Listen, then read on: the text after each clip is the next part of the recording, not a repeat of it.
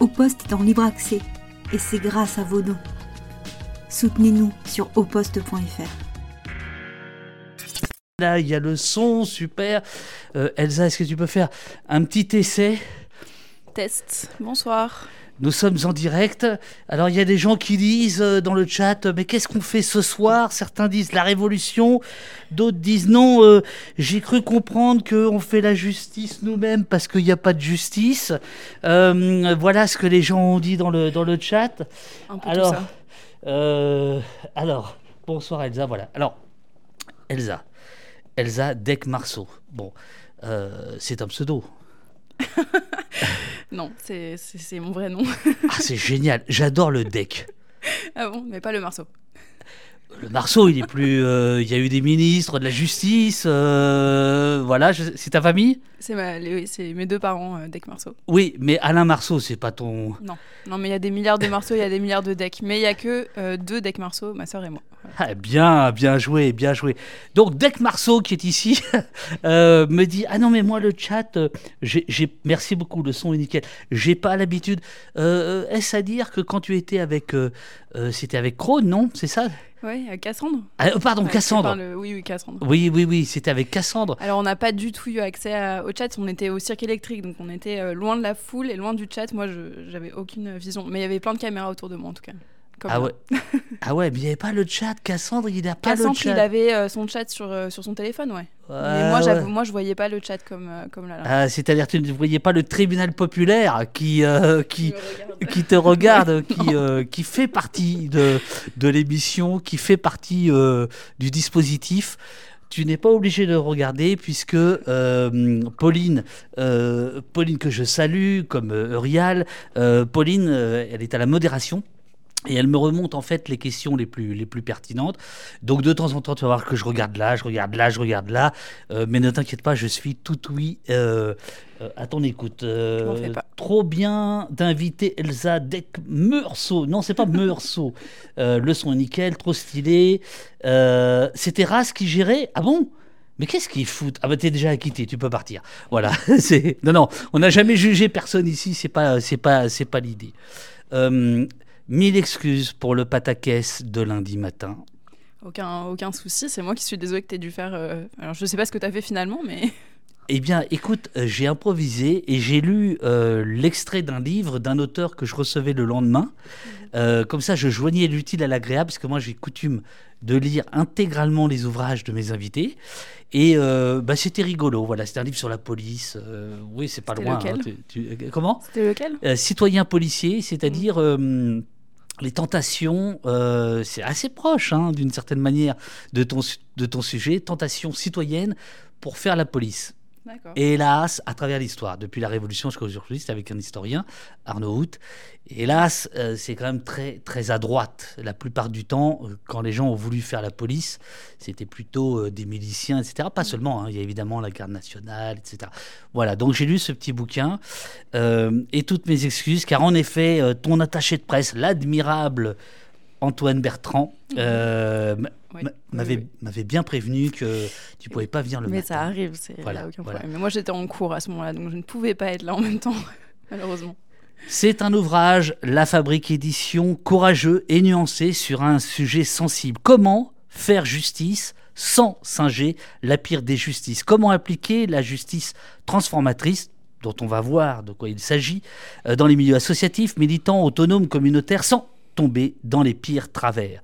Des exclusions euh, qui conduisent au suicide, le harcèlement qui se mue en attaque collective, la morale qui confine à une soif de pureté. Elsa Deck-Marceau a cofondé Fracas, collectif queer et féministe d'entraide militante à la prise en charge des conflits et des violences en milieu intracommunautaire. Est-ce que cette présentation, qui est, un, qui est un peu piquée en partie à la quatrième de couverture, te convient? C'est parfait, c'est parfait. C'est parfait, tu es Mhm. sûr Oui, c'est parfait. Euh, le point important, c'est que euh, tu parles depuis les luttes, on pourrait dire. Euh, Il y, y a plusieurs façons d'envisager un ouvrage. Toi, c'est la tienne. C'est-à-dire que c'est, tu pars d'expérience au départ, au pluriel.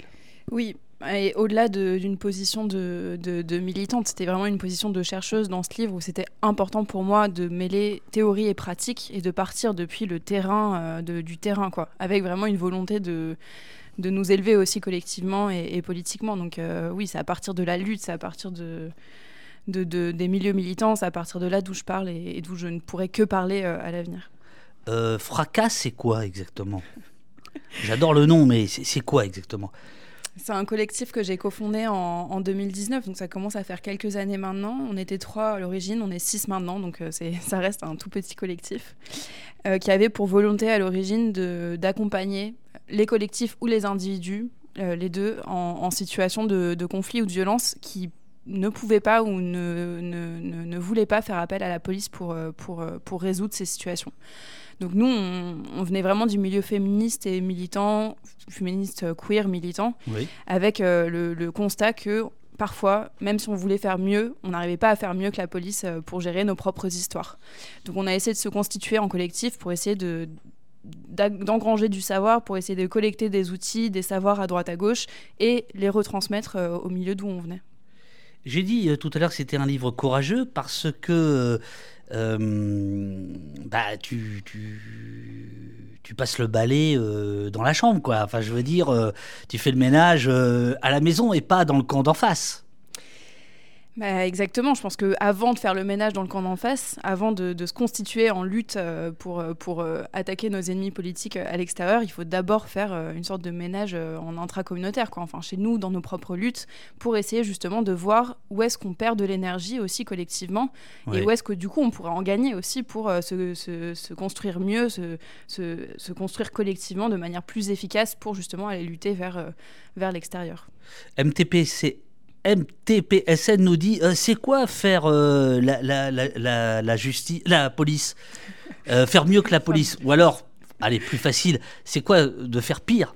Quand, faire pire que la police bah, ce que j'ai remarqué, c'est que malgré le fait d'être dans des milieux de gauche qui avions envie justement de faire mieux que la police, donc de ne pas passer par euh, euh, des, politiques répressives, on va dire, finalement on se retrouvait à parfois réutiliser leurs outils euh, les, plus privilégiés comme l'exclusion, l'humiliation, la menace et tout un tas de, de, choses qu'on mettait en place qui finalement reproduisaient beaucoup de violence sur des situations déjà extrêmement violentes et conflictuelles en notre sein.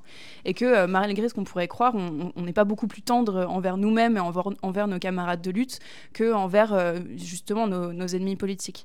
Et du coup, faire pire que la police, c'était justement prétendre qu'on est dans des espaces euh, safe ou des espaces euh, qui seraient sécurisants, qui seraient empouvoirants, etc. Et finalement, se retrouver à se blesser énormément et, et, à, et, à, être dans la lutte intestine sans cesse. Quoi. Donc ce serait ça, faire pire que la police. On, va voir, euh, parce que tu donnes des exemples très précis, mm. euh, euh, bah, justement de, de, de, de violence dans, les, dans, les, dans les courants militants, activistes, etc. Et comment essayer de les, d'y échapper, d'échapper à ces, à ces violences qui s'ajoutent à la violence initiale. On, va y venir. Je me suis beaucoup interrogé. Dit, alors, si tu as besoin d'eau, tu me le dis. Si tu veux un café, je t'en fais un. voilà. Je me suis. Euh, et puis, alors, je voulais savoir le chat. Est-ce que, euh, quand Elsa parle, est-ce que. Euh, dites-moi que tout va bien, qu'elle est bien synchro. Parce que là, j'ai un, un, plan fixe, très joli. Et j'ai travaillé deux heures sur le fait. Ah, la cam est floue, mais ça, je peux le régler. Ça, attends, attends, attends. Ça, ça je vais le régler. Ça, je vais le régler. Si, si la cam est floue, ça, c'est pas grave. Ça, je peux le faire. Mais par contre, dites-moi si. Là, la cam n'est plus floue, normalement. Et vous me direz si, euh, si Elsa est synchrone. Voilà. je vais en profiter pour baisser un peu. Voilà. Voilà. Vous, vous, vous, allez me dire. Vous allez me dire. En attendant, euh, je lis le passage le premier passage, il y en aura beaucoup ce soir. Je me suis beaucoup interrogé, écris-tu, avant de me lancer dans l'écriture de ce livre. Il fait face à un obstacle majeur, celui d'être récupéré par des personnes ou des groupes sociaux cherchant à justifier des comportements violents ou oppressifs. À l'heure où les forces réactionnaires semblent de plus en plus puissantes et vont jusqu'à utiliser nos dissensions contre nous-mêmes, produire une critique publique de nos contradictions internes peut apparaître comme une trahison. C'est pas le sujet majeur, mais enfin, il se trouve que tu en parles dès l'introduction. Euh, donc, tu as eu peur de ça. Euh, est-ce que tu as réussi à échapper euh, à la trahison Parce que je trouve ça absolument passionnant. Ouais. Alors, j'ai été, enfin, faut, faut, faut, le dire, j'ai été terrorisée pendant toute l'écriture du livre, et je pense que mes éditeurs et mes éditrices, enfin, mon éditrice l'était aussi avec euh, vraiment cette, euh, cette, peur de subir moi-même ce que j'étais en train de dénoncer dans, dans le livre. Quoi. Parce qu'effectivement, euh, tu l'as dit tout à l'heure, mais passer le balai devant notre porte, ça peut se faire à grands frais et il y a plein de gens qui ne sont pas contents de, de, faire ça, puisque justement, il y a ce, cette menace, et que j'ai ressenti moi-même très fort dans, dans l'écriture, cette menace de la récupération politique. Euh, et j'avais peur que deux publics principaux euh, me récupèrent, euh, récupèrent ce, bouquin-là où justement j'étale un peu la merde. Quoi. Enfin, je, ah, j'étale ce qu'on se fait pire aussi entre nous. Donc il y avait la, récupération politique de la droite ou de l'extrême droite qui parle de cancel culture, de wokisme, etc. Et puis il y avait de l'autre côté les récupérations potentielles des, auteurs de violences ou des personnes qui commettraient des violences et qui voudraient s'en laver les mains en, adoptant le dernier petit truc à la mode politique, enfin le, dernier la dernière tendance euh, féministe, la dernière tendance queer et comment apprendre à mieux parler de ce qu'ils auraient fait ou commis pour euh, justement se laver les mains de, de, euh, de leurs actes. Mais finalement, j'ai appris, enfin, j'ai en fait, pas très rapidement, mais au bout de quelques mois, vraiment, enfin, peut-être au bout de deux ou trois mois, j'arrivais pas à écrire. Vraiment, j'étais bloquée par ça. Et bloquée surtout par la voix de euh, mes communautés euh, politiques qui me disaient non, ce que tu dis là, c'est pas politiquement correct, ou euh, là, tu vas te faire tracher, etc. Et j'ai vraiment dû laisser tomber en me disant là, aujourd'hui, ce qu'on se, fait, se fait subir entre nous, nous prend tellement déjà d'énergie que oui, je, peux avoir peur de ce qui va se passer à l'extérieur, je peux avoir peur de la récupération politique, mais l'urgence absolue pour moi, là, c'était de dénoncer euh, ce qui se passait euh, dans ces milieux-là. Et euh, peut-être à la limite, bon, bah tant pis si on se fait récupérer politiquement, parce que de toute façon, ce qu'on se fait, on, perd tellement d'énergie que c'est ça l'urgence, l'urgence primordiale. Donc oui, je l'ai mis dans, dans l'intro parce que j'avais assez peur de ça finalement. Et ce qui est intéressant, c'est que finalement, la tournée, là, donc euh, il est sorti en septembre, donc euh, voilà, ça, maintenant ça fait six mois que, j'y suis, cinq mois. Euh, tout s'est ah, extrêmement pas cool, tu vois, parce que je voulais faire croire que c'était ah. sorti quand on était en pleine actu. Non, non, mais tout va ah bien. non, non, tout va bien. Non, non, mais vas-y, vas-y. Mais en tout cas, en tout cas les, les, quatre premiers mois là, de la tournée se sont passés, mais sans un, un remous. un remous quoi. C'est vrai? Vraiment. Et toutes, mes, toutes mes présentations étaient pleines à craquer. Euh, je, dans plusieurs endroits, c'était les présentations où il y avait eu le plus de personnes, etc. Donc c'est pas par manque de, de, fréquentation, mais les gens sont venus et plutôt étaient dans une position d'écoute et, et, d'accueil de ce que j'étais en train de dire plutôt que de critique. Et ça pose d'autres problèmes, mais peut-être qu'on pourra en reparler euh, à un autre moment. Enfin, en tout cas, pour moi, politiquement, ça me pose d'autres problèmes, mais Vas-y, vas-y, vas-y, vas-y, vas-y. Parce que ça m'interroge, parce que je me dis, c'est pas, c'est pas possible que sur des questions de conflit ou de violence euh, et sur la manière dont on les prend en charge, on soit tous d'accord. Même dans une salle où il y a 150 personnes, même si c'est des gens de gauche ou d'extrême gauche et qu'on vient plutôt du même bord politique, c'est pas possible qu'on soit tous d'accord. Là, tu mets... non, mais sincèrement, tu m'étonnes euh, qu'il n'y ait eu aucun accro. Aucun. Parce que dans ton livre d'ailleurs, ça, sort. On voit bien qu'il y, a différentes écoles, il y a, même des confrontations euh, sur, sur ces questions-là, sur les violences euh, sexistes et sexuelles au, sein des. Et donc c'est pas sorti. Mais après, je, ne suis pas dupe. Enfin, j'ai écrit un livre, je me cache derrière une maison d'édition. Quand je viens en présentation, je suis seule à parler devant un groupe. Les gens ne se sont pas forcément peut-être de dire quand ils sont pas d'accord, même si je les y invite euh, fortement à chaque fois. Euh, c'est pas non plus le moment où on va pouvoir avoir des débats euh, où la, position la plus facile. Donc il y a peut-être ça. Mais il y a sûrement aussi d'autres choses, je pense. Alors, puisqu'on partage nos peurs, euh, je vais te partager la mienne et après on démarre. Qu'est-ce qu'un garçon comme toi ne doit absolument pas faire en abordant un sujet pareil? Un garçon comme moi ne doit pas faire. Comme moi. Ah, comme toi. Euh, non, comme moi, comme moi, non. Comme moi. Qu'est-ce que tu ne dois pas dire là pendant cette interview qui te. Ouais, qui, qui, qui, ferait que vraiment je me cramerais. Euh. Non, justement, moi je suis plutôt euh, partante pour ne pas partir dans des positions dogmatiques ou si tu as des choses que tu as envie de dire, je suis plutôt chaude que tu me les dises. Plutôt pour qu'on puisse en débattre après de si on n'est pas d'accord. Épuisement militant et moralisme réprobateur, c'est euh, le, le, premier chapitre que, que tu, euh, que, sur lequel ça, ça, démarre. Alors là, c'est une note qui concerne tout à fait autre chose que j'ai pris pour un autre travail que, mais, euh, inspiré du tiers, mais ça c'est tout à fait autre chose. Qu'est-ce que tu entends par le moralisme progressiste? Le moralisme progressiste. Donc progressiste, c'est pour désigner un peu les milieux de gauche et d'extrême gauche euh, de, manière un peu large. C'est euh, les milieux progressistes qui ont envie euh, de progrès social et qui ont envie d'avancer vers du changement et de la transformation sociale. Donc ça, c'est un peu le moralisme. Et le moralisme, c'est la, posture, la posture qui va plutôt être amenée à, se, centrer sur des symboles et des actes et des mots symbolisant une posture politique et plutôt sur un versant moral, c'est-à-dire à la recherche de la pureté morale, à la recherche d'une pureté militante qui se place plutôt au niveau des symboles et des paroles que euh, finalement la recherche d'une lutte euh, collective et commune. Donc c'est vraiment des... Je, je dénonce dans, cette partie-là euh, des personnes qui vont plutôt être amenées à prendre la lutte comme un endroit où ils vont plutôt essayer de se positionner individuellement comme étant le ou la bonne militante absolue qui a tout compris à la lutte parce qu'elle a lu les bons livres ou qu'elle a vu les bons films ou qu'elle a eu, les bons mots, plutôt qu'une personne qui va être à la recherche de traverser les désaccords et les conflits euh, politiques pour justement construire une lutte qui serait, euh, qui serait plus efficiente et qui, marcherait beaucoup plus à, un niveau, euh, à un niveau politique. Donc plutôt une recherche individuelle de placement dans le monde, de, de, chercher sa place individuelle et comment on va pouvoir se comparer les uns aux autres et qui va être le mieux, qui va être la meilleure, la plus pure ou la plus... La plus la, plus, intelligente politiquement, plutôt qu'une lutte où justement on, se prend euh, les uns avec les autres et on va essayer d'apprendre de, à lutter ensemble avec une lutte des classes qui soit un peu plus efficace euh, que celle qu'on a aujourd'hui.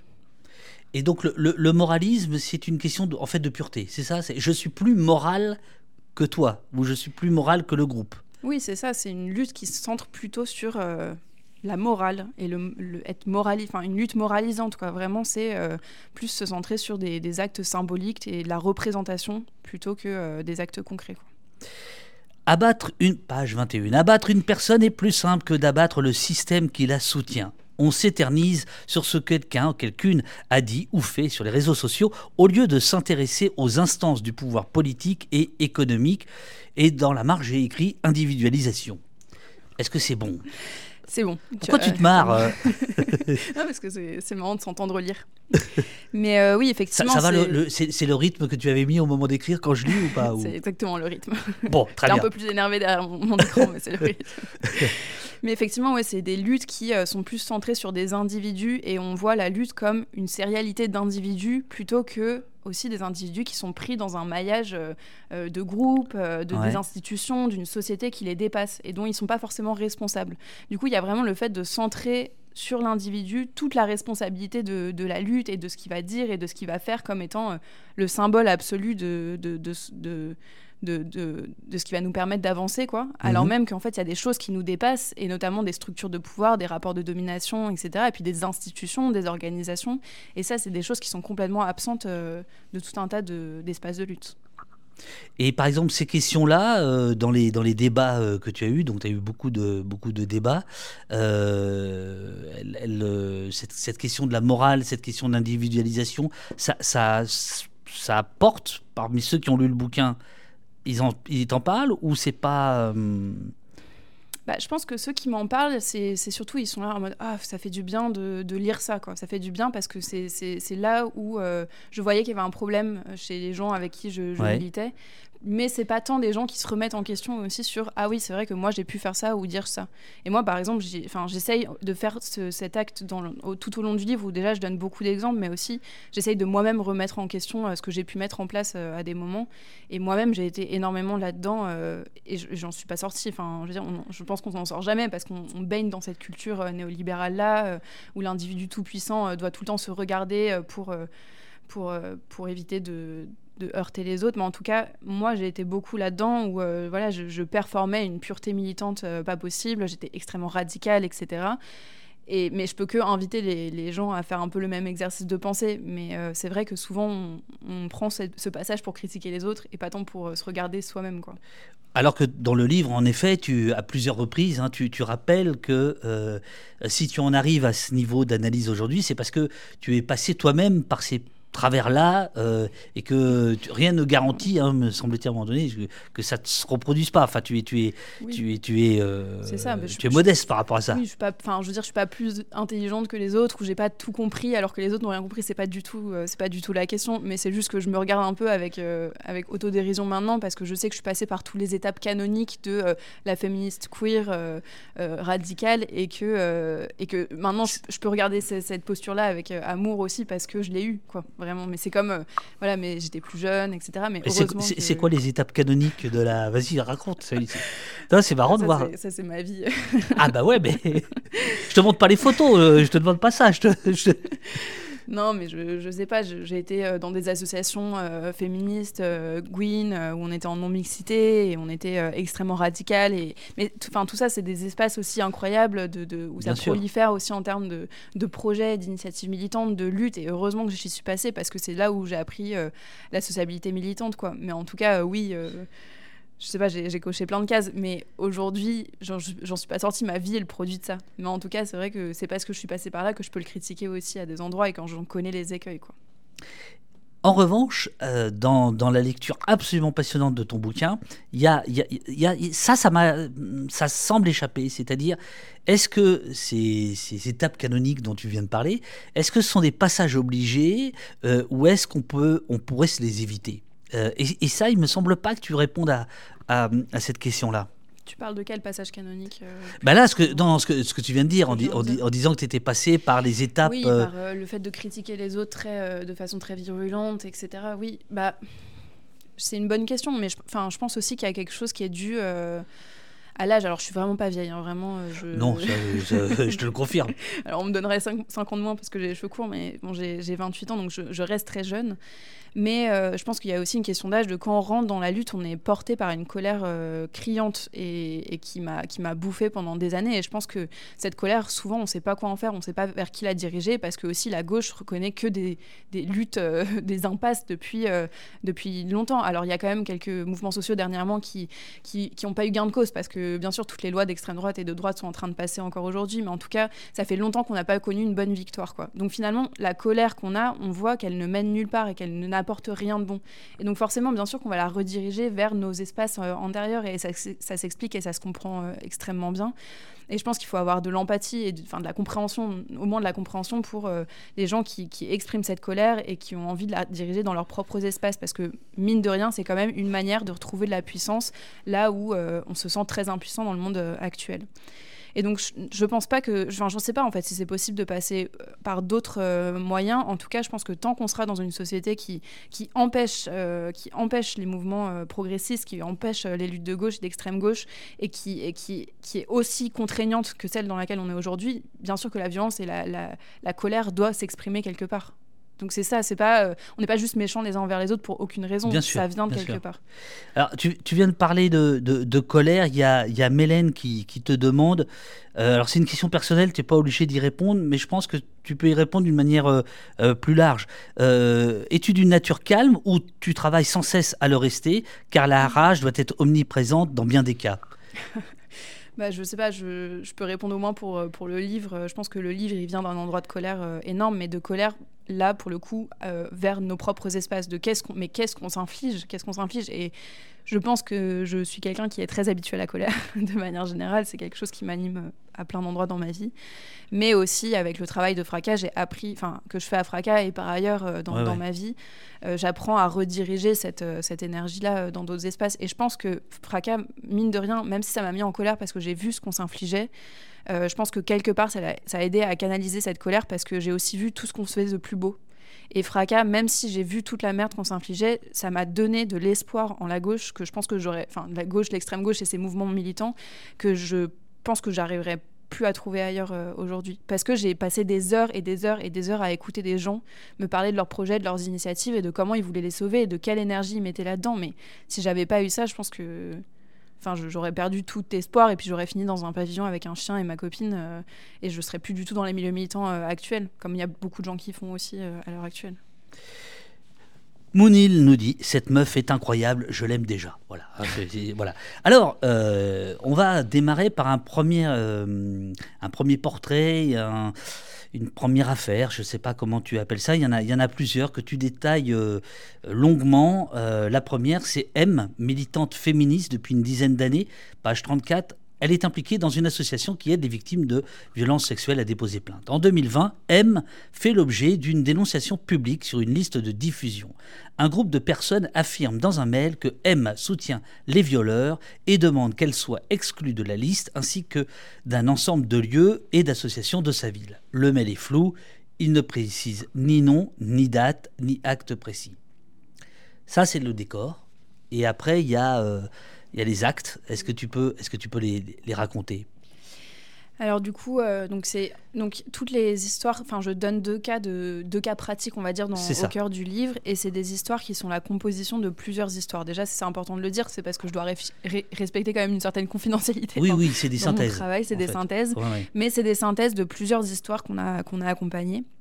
Et donc cette personne, effectivement, euh, euh, reçoit un mail je me, je me rappelle plus si tu as lu que si as lu le, tout le cas depuis le début.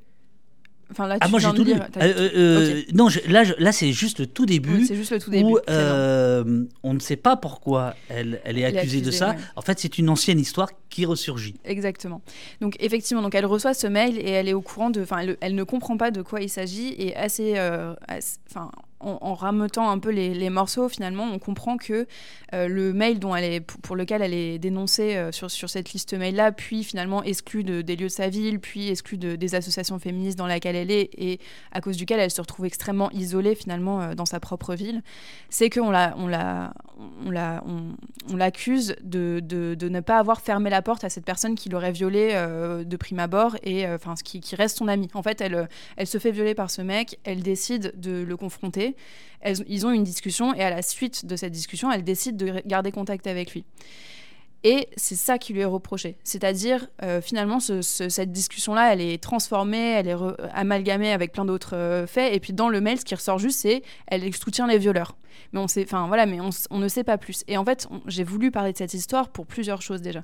C'est que ce qui est flagrant dans cette histoire, c'est que la victime, la personne victime, ne peut pas, enfin là dans cette dans cette situation, elle est confrontée au fait que les gens ne sont pas d'accord avec son propre choix sur sa propre histoire à elle, et que finalement elle se retrouve isolée de tous les milieux de sa ville parce que les gens ne, ne vont pas dans ce sens-là. D'où l'idée là, par exemple, de pureté. D'où l'idée de pureté. Voilà, il faut être plus pur que les autres. Plus pur que la victime. Exactement, plus pur que la victime. Parce qu'en fait, la victime, elle n'a pas compris. Elle, elle est encore sous emprise ou je ne sais quoi, mais en tout cas, euh, elle n'a pas fait le bon choix, donc on va, on va la mettre euh, au banc.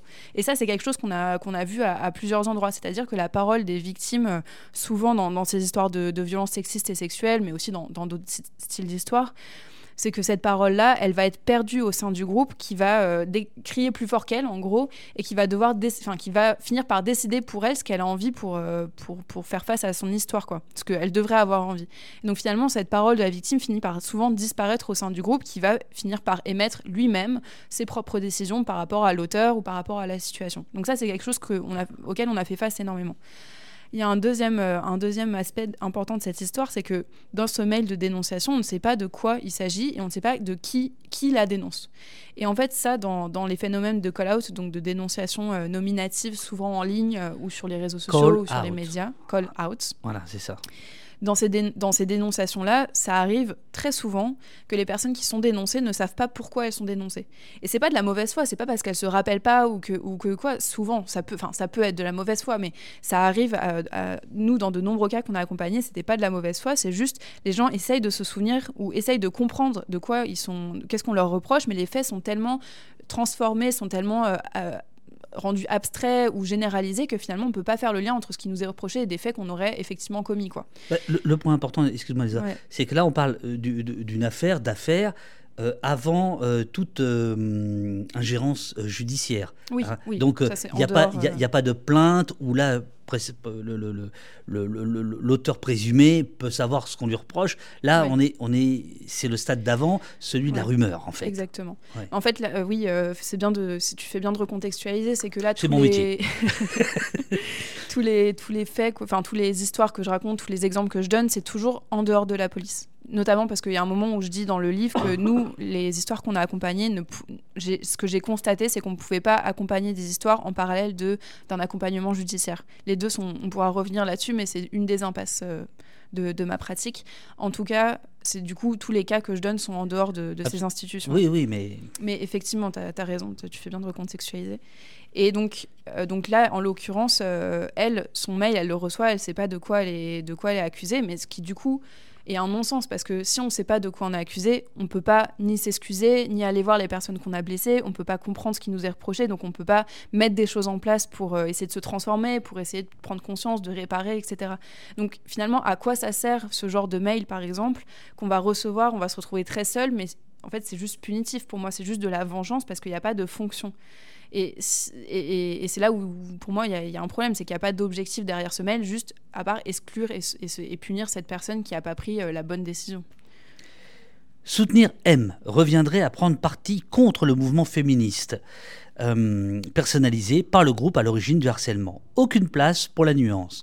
Il n'y a plus une diversité de façons d'être féministe, mais une bonne et de nombreuses mauvaises manières de l'être. Tout se passe ici comme si le nombre de personnes adhérant à une vision des choses rendait cette dernière véridique et incontestable. Il devient alors quasi impossible de se dérober au mouvement ou d'aider la personne visée sans se voir ciblée par le groupe.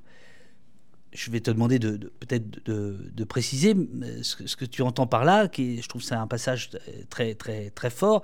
Euh, il, faut bien dire que euh, toi ton ton point la justice transformatrice, réparatrice, c'est de discuter avec tout le monde, euh, les, fauteurs de, présumés comme les victimes présumées, euh, les fauteurs et les victimes. Hein.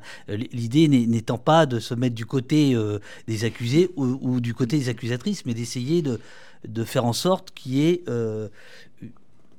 une justice qui soit rendue, mais qui ne serait pas forcément forcément celle du, du code pénal. Euh, donc euh, voilà, hein, je ne veux pas donner l'impression que, voilà, que tu es euh, du côté de d'un côté ou de l'autre. Hein. Bah, c'est sûr que je suis pas d'un côté ou de l'autre, mais peut-être que je peux revenir vite fait sur cette question de la justice transformatrice, même si oui, on oui, bah, oui, oui, on va, on va y venir bien sûr, mais oui, oui, c'est bien de. C'est bien de le, définir parce que c'est vrai que pris hors contexte, ces histoires, elles peuvent passer comme voilà, on croit pas les victimes, du coup. C'est ça. voilà, bon, mais c'est pas en, du en le lisant, je me suis dit merde, il faut le préciser parce que sinon. c'est pas du tout le point. En tout cas, nous de notre côté, effectivement, donc on met en place des, des dispositifs qui peuvent être liés à la justice transformatrice, et donc nous dans notre dans notre pratique, on va expliquer un peu plus tard ce que c'est plus précisément mais dans notre pratique, ce qui est important pour nous, ça va être d'accompagner tous les protagonistes de l'histoire. Et donc, ça va être d'accompagner les personnes victimes, ça va être d'accompagner les personnes auteurs, et ça va être aussi d'accompagner le groupe, qui est euh, souvent l'impensé total euh, de la justice pénale et judiciaire aujourd'hui, où on pense qu'il n'y a qu'une victime vs un auteur, alors que nous, on vient quand même euh, essayer de remettre dans le cadre le fait que le groupe va pouvoir toujours, enfin, influence toujours les situations individuelles. Et du coup, il faut travailler avec ce groupe si on veut pouvoir changer à long terme les situations. Donc nous, on est profondément féministes, et notre engagement se place à l'endroit où on, croit très fort dans le fait que pour faire baisser euh, le nombre de, violences sexistes et sexuelles, pour faire baisser les nombres de violences racistes, enfin tout type de violence, il faut pouvoir travailler aussi avec les auteurs, avec les personnes qui les commettent. Parce que si on ne travaille pas avec ces personnes, on ne peut pas notamment travailler sur le risque de récidive, sur euh, tout ce qui peut être mis en place par la suite par ces personnes. Et pour nous, ça fait sens de travailler, bien sûr, d'être centré sur la victime, évidemment, mais aussi à un moment d'accompagner l'auteur pour qu'il puisse prendre conscience de ce qui lui est reproché, pour qu'il puisse être aiguillé vers des personnes qui pourront l'aider à euh, être suivi dans sur le long terme, pour euh, qu'il puisse comprendre qu'est-ce pour qu'il puisse comprendre qu'est-ce qu'il peut réparer et comment il peut le faire. Enfin voilà, il y a cet aspect-là qui est très important. Mais c'est vrai que c'est quelque chose qu'on nous a beaucoup reproché de euh, d'être du côté des violeurs, d'être du côté des agresseurs, parce que justement, en fait, ça rejoint l'idée qu'on peut pas avoir, qu'il y a une bonne manière d'être féministe et plein de mauvaises manières de l'être. Mais quand on porte, quand on porte l'idée que il faut aussi soutenir les auteurs de violence, souvent ça, ça fait violence enfin, ça, heurte les gens qui euh, sont dans les luttes euh, pour la reconnaissance des, violences sexistes et sexuelles, pour, pour, ce type, euh, enfin, pour ce type de lutte. Mais nous, on pense que c'est vraiment un engagement féministe important à, à, porter, mais qui est encore très peu entendable aujourd'hui, parce qu'il va à l'encontre du dogme aussi féministe quelque part. Euh, il y a Myris qui précise euh, l'affaire, donc je pense que Myris a lu le livre ou, t'accompagne euh, dans, les, dans, les, dans les débats. je voulais poser une petite question à Pauline, j'ai l'impression que tu remontes pas les questions. Est-ce que tu as un problème avec l'application ou pas? Voilà, si tu peux me, si tu peux me, dire. Dans, dans, cette idée-là, justement, il y a juste après... Alors non, sur le passage que je viens de lire, sur l'idée que le groupe euh, te somme de prendre position. Euh, est-ce que, question philosophique, est-ce que le groupe peut nous rendre libres?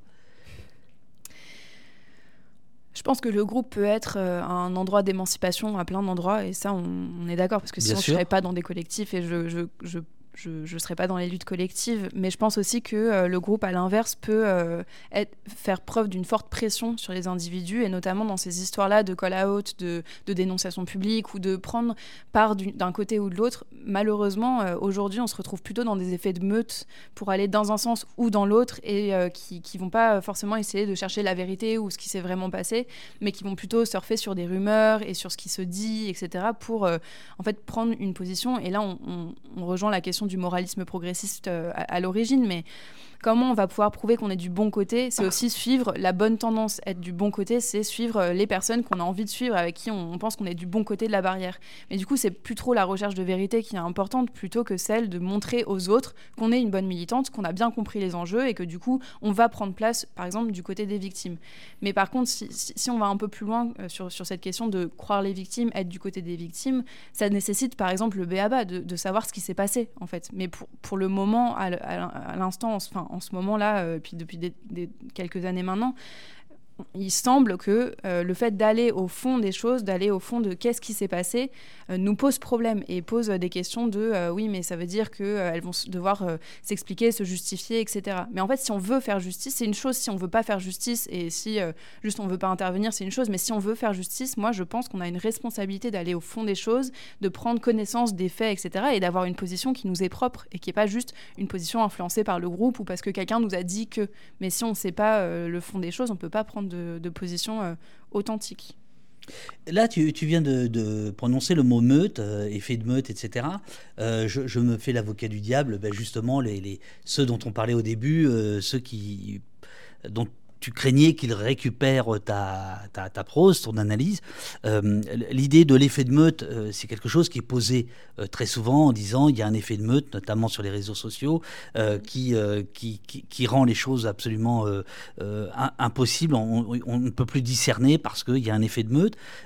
quand toi tu parles d'effet de meute au sein du groupe, est-ce que c'est le même effet de meute? Et est-ce que tu te distingues de ça ou pas?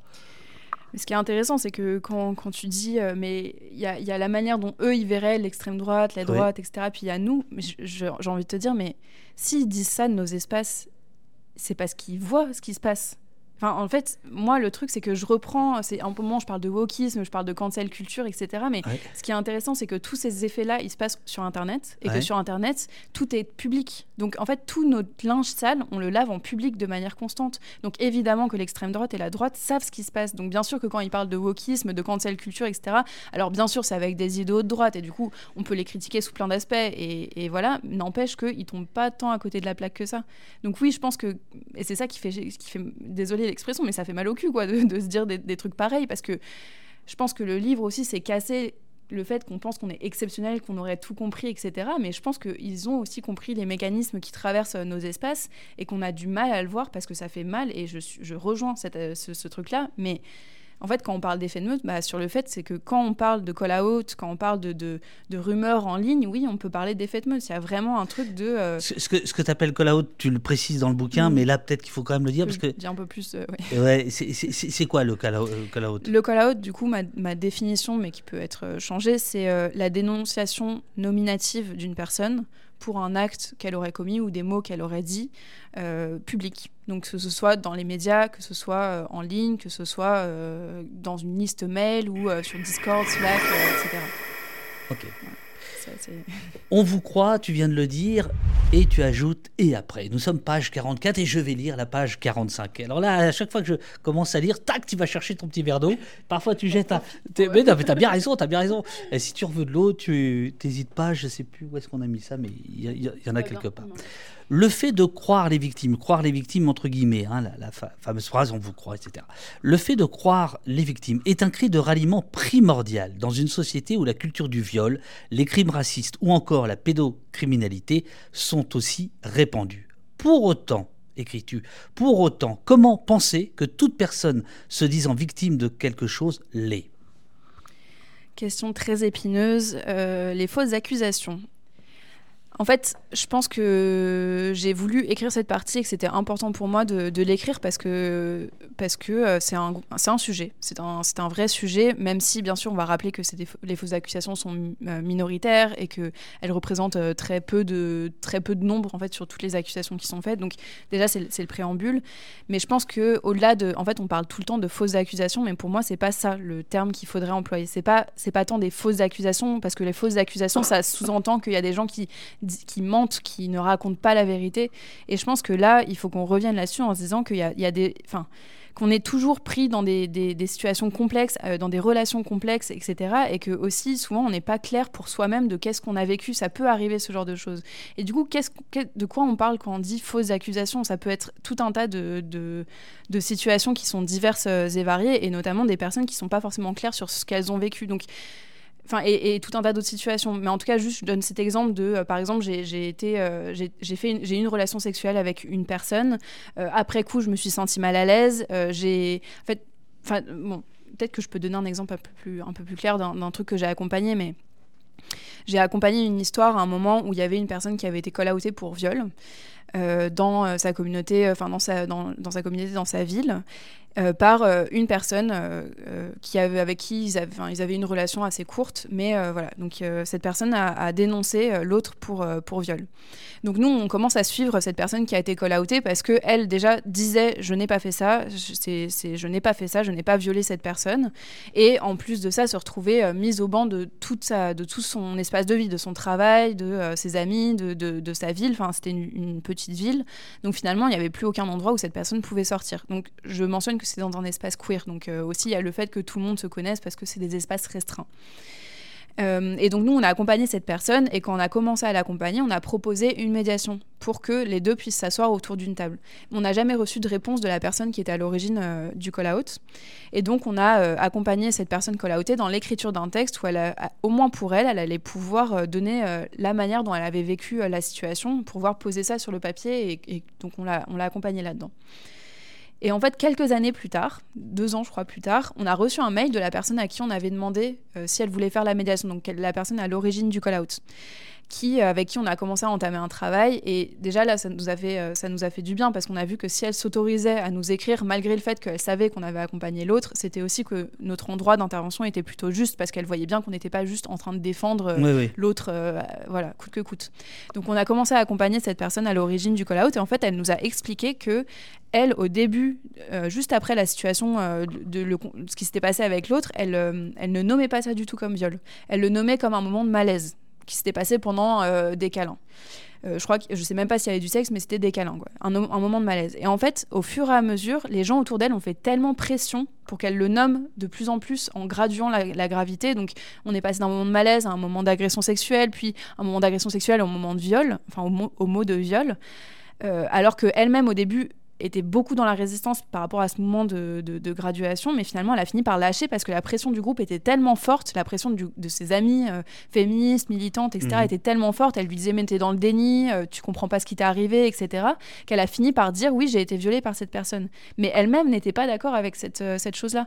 Donc là par exemple ça rentrerait dans le cadre de fausses accusations, mais en fait il faut qu'on comprenne qu'est-ce qui est derrière les fausses accusations. Ça peut être la pression du groupe, ça peut être le fait aussi de rentrer dans un, dans un système pénal carcéral qui nous oblige à rentrer dans des catégories bien précises si on veut pouvoir avoir gain de cause, par exemple, dans une situation euh, euh, donnée. Enfin, c'est aussi tout le contexte autour des personnes euh, qui, qui, qui, se retrouvent à dénoncer un acte de violence qui fait que parfois elles vont être influencées dans un cadre ou dans l'autre. Donc, c'est pas remettre la cause sur la personne qui aurait menti ou la victime qui aurait menti, c'est pas du tout ça mon propos, mais plutôt qu'est-ce que le contexte amène les gens à faire. Enfin, c'est vraiment ça. Et qu'est-ce que, euh, qu'est-ce que la société amène les gens à faire Qu'est-ce que leur groupe amène les gens à faire Et puis eux-mêmes, parfois avec eux-mêmes, ils sont pas clairs sur euh, qu'est-ce qu'ils ont vécu, euh, parce que ça peut être des réminiscences traumatiques, etc.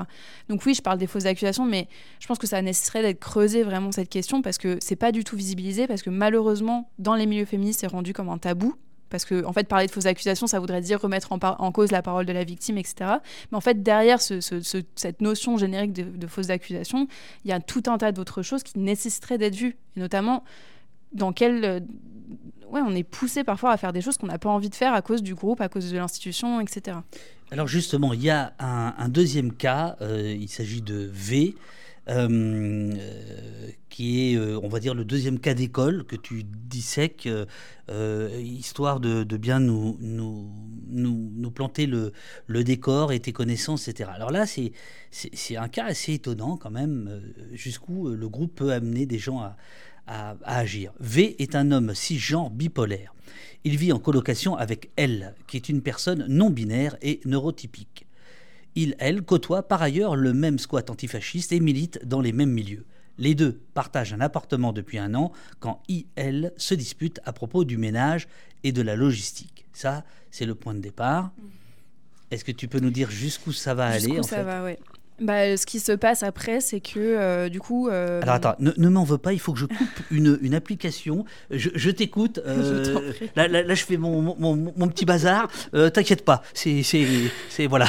Je, je t'écoute et. Tu veux que je continue à parler quand même? Voilà, oui, oui c'est ça. Oui, oui, surtout, surtout, surtout, surtout. Donc la, la, suite de cette histoire, c'est que donc le, le, mec, je vais dire le mec à la personne non binaire parce que je me rappelle plus les lettres que je leur ai données. V. V, v et L. V et L, B, oui, tu peux dire le même. donc, donc V euh, le, mec se retrouve à, se faire, enfin, essaye de contacter euh, elle, donc la personne qui est partie de, la colocation, pour lui rendre ses affaires, et elle ne lui répond pas. Et après plusieurs tentatives d'échange, de, euh, une amie de elle dit à V arrête d'essayer de, lui écrire. là, tu, tu, commences à être dans le harcèlement, ça tombe dans du harcèlement.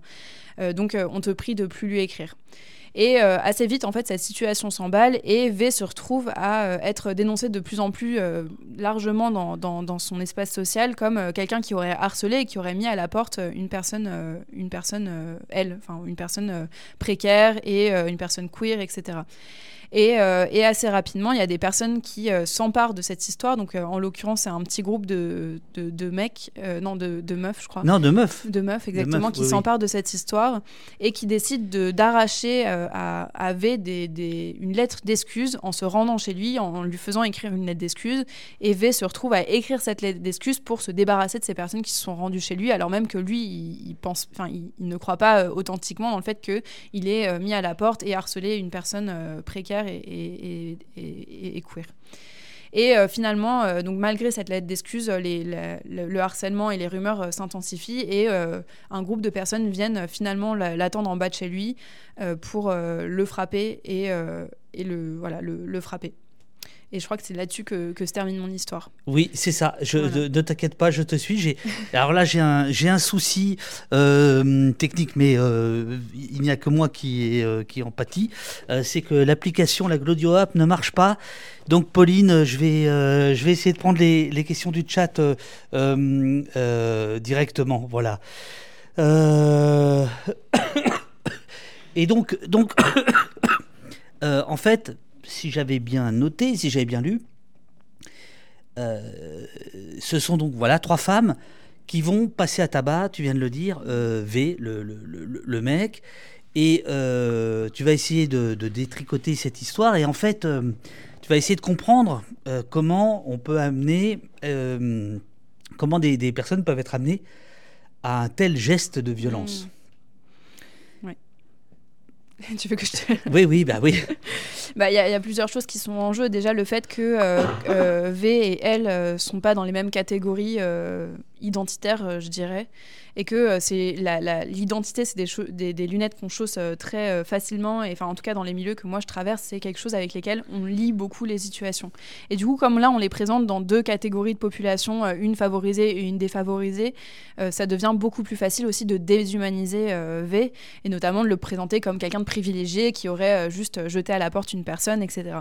Du coup, ça c'est la première chose qui amène au fait que le, le, récit en fait est déformé, mais comme dans la première situation, mais est déformé petit à petit pour devenir de plus en plus gros. Et on passe d'un récit où il y a juste eu un désaccord sur le ménage dans une colocation à quelqu'un qui a harcelé et mis à la porte une autre personne. Donc vraiment, il y a, une, sorte de, grossissement de la situation avec euh, le fait que justement le récit se passe de bouche en bouche et puis que ça grossit et puis il y a de plus en plus de gens qui, s'en prennent, euh, qui en prennent la charge, etc. Et enfin, il y a le fait que euh, c'est un groupe de personnes qui décident de s'en saisir et de faire justice par elles-mêmes. Et notamment le fait qu'elles soient plusieurs, je pense que ça aide pas du tout. Enfin, à la fois, je pense que c'est bien de se constituer en groupe, pouvoir prendre en charge des situations de violence, de conflit, etc.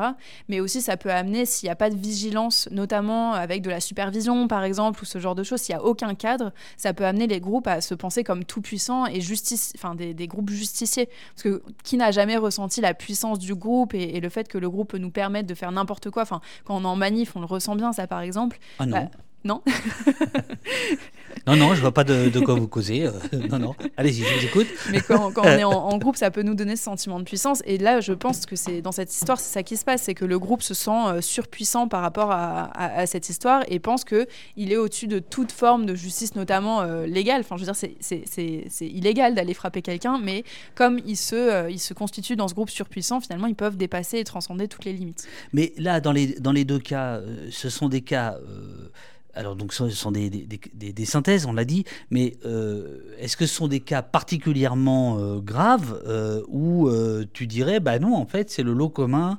des affaires à gérer, qui de toute façon sont graves, voilà. Bah, en fait, le, bon, ça se finit pas toujours quelqu'un qui se fait tabasser dans la rue, hein, ça oui, ça, ça, on est bien d'accord. par contre, je pense que malheureusement, on s'est un peu spécialisé dans les causes, dans les causes, comment on dit les, causes que personne ne veut, euh, ne veulent défendre, quoi, les causes indéfendables, euh, en, disant aux gens nous, Fracas, on s'est constitué parce qu'on voulait accueillir des personnes que personne d'autre ne veut accueillir. C'était vraiment ça, enfin l'idée de, euh, en fait, les gens qui ne peuvent pas ou ne veulent pas aller à la police et qui savent pas quoi faire de leurs histoires, nous, on peut éventuellement accueillir leurs paroles et essayer de les aider. Et du coup, on a essayé d'inventer des dispositifs sur mesure. Mais je pense que du coup, on, se place un peu dans le fait de, traiter des histoires qui sont euh, particulièrement graves et particulièrement saillantes. Alors, il y a plein d'histoires qui ne le sont pas autant, mais n'empêche que ce genre d'histoire, j'en ai plein dans ma, dans ma manche et que c'est pas si, pas si rare que ça. Et alors, cette, cette histoire de, passage à tabac euh, t'amène page 56 à un, des paragraphes, je trouve, les plus, euh, les plus puissants. C'est-à-dire, quand tu lis ça, tu poses le bouquin au regard, non, c'est vrai, au regard des pratiques punitives en cours au nom du féminisme abolitionniste, c'est-à-dire qui ne veut pas euh, du tout avoir affaire à la justice, pour le, voilà, hein, euh, à la police et à la justice. Voilà.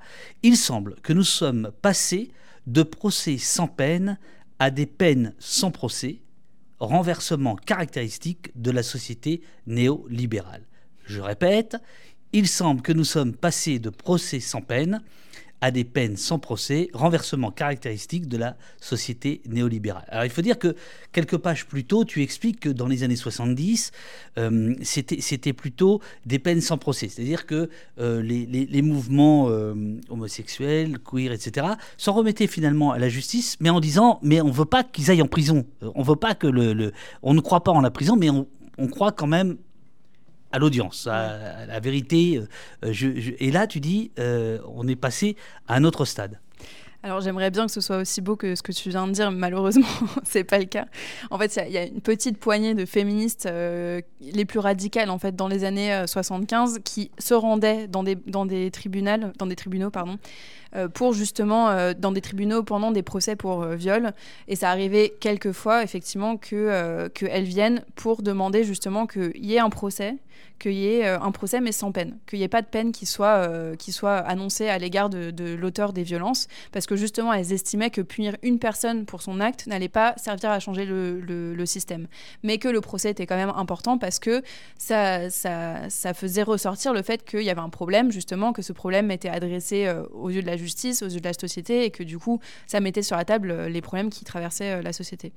Et effectivement, je, je parle de ce renversement-là parce qu'aujourd'hui, on a des peines, mais on n'a plus, on a, enfin, on n'a plus de procès. On, s'organise plus pour pouvoir penser ces peines en fonction aussi d'un objectif, en fonction d'une fonction aussi de, euh, de réparation, de, de, mettre en sécurité des gens, etc. C'est vraiment juste, il y a un peu un, relâchement de la colère dans nos propres espèces avec, euh, avec des, des, des, phénomènes de procès populaire un peu. Donc je veux pas grossir parce que procès populaire aussi c'est assez connoté comme, comme notion, mais je me suis vraiment sentie plusieurs fois dans des situations où j'étais, je me disais, ah là, je suis en train de vivre un truc comme si j'étais au tribunal, sauf qu'il n'y a pas de gens qui sont formés pour ça, il n'y a pas eu d'enquête au préalable, il n'y a pas de loi, euh, de règles qui nous maintiennent tous, et c'est juste chacun, euh, chacun nous crie dessus, et, nous, enfin, c'était vraiment euh, assez parlant. Oui, mais ce que les abolitionnistes te diraient, j'imagine que tu en côtoies plus que moi, hein, mais en gros, c'est fort des 50 ans d'expérience, finalement, il n'y a rien à attendre de la justice euh, déjà de la police qui n'arrive pas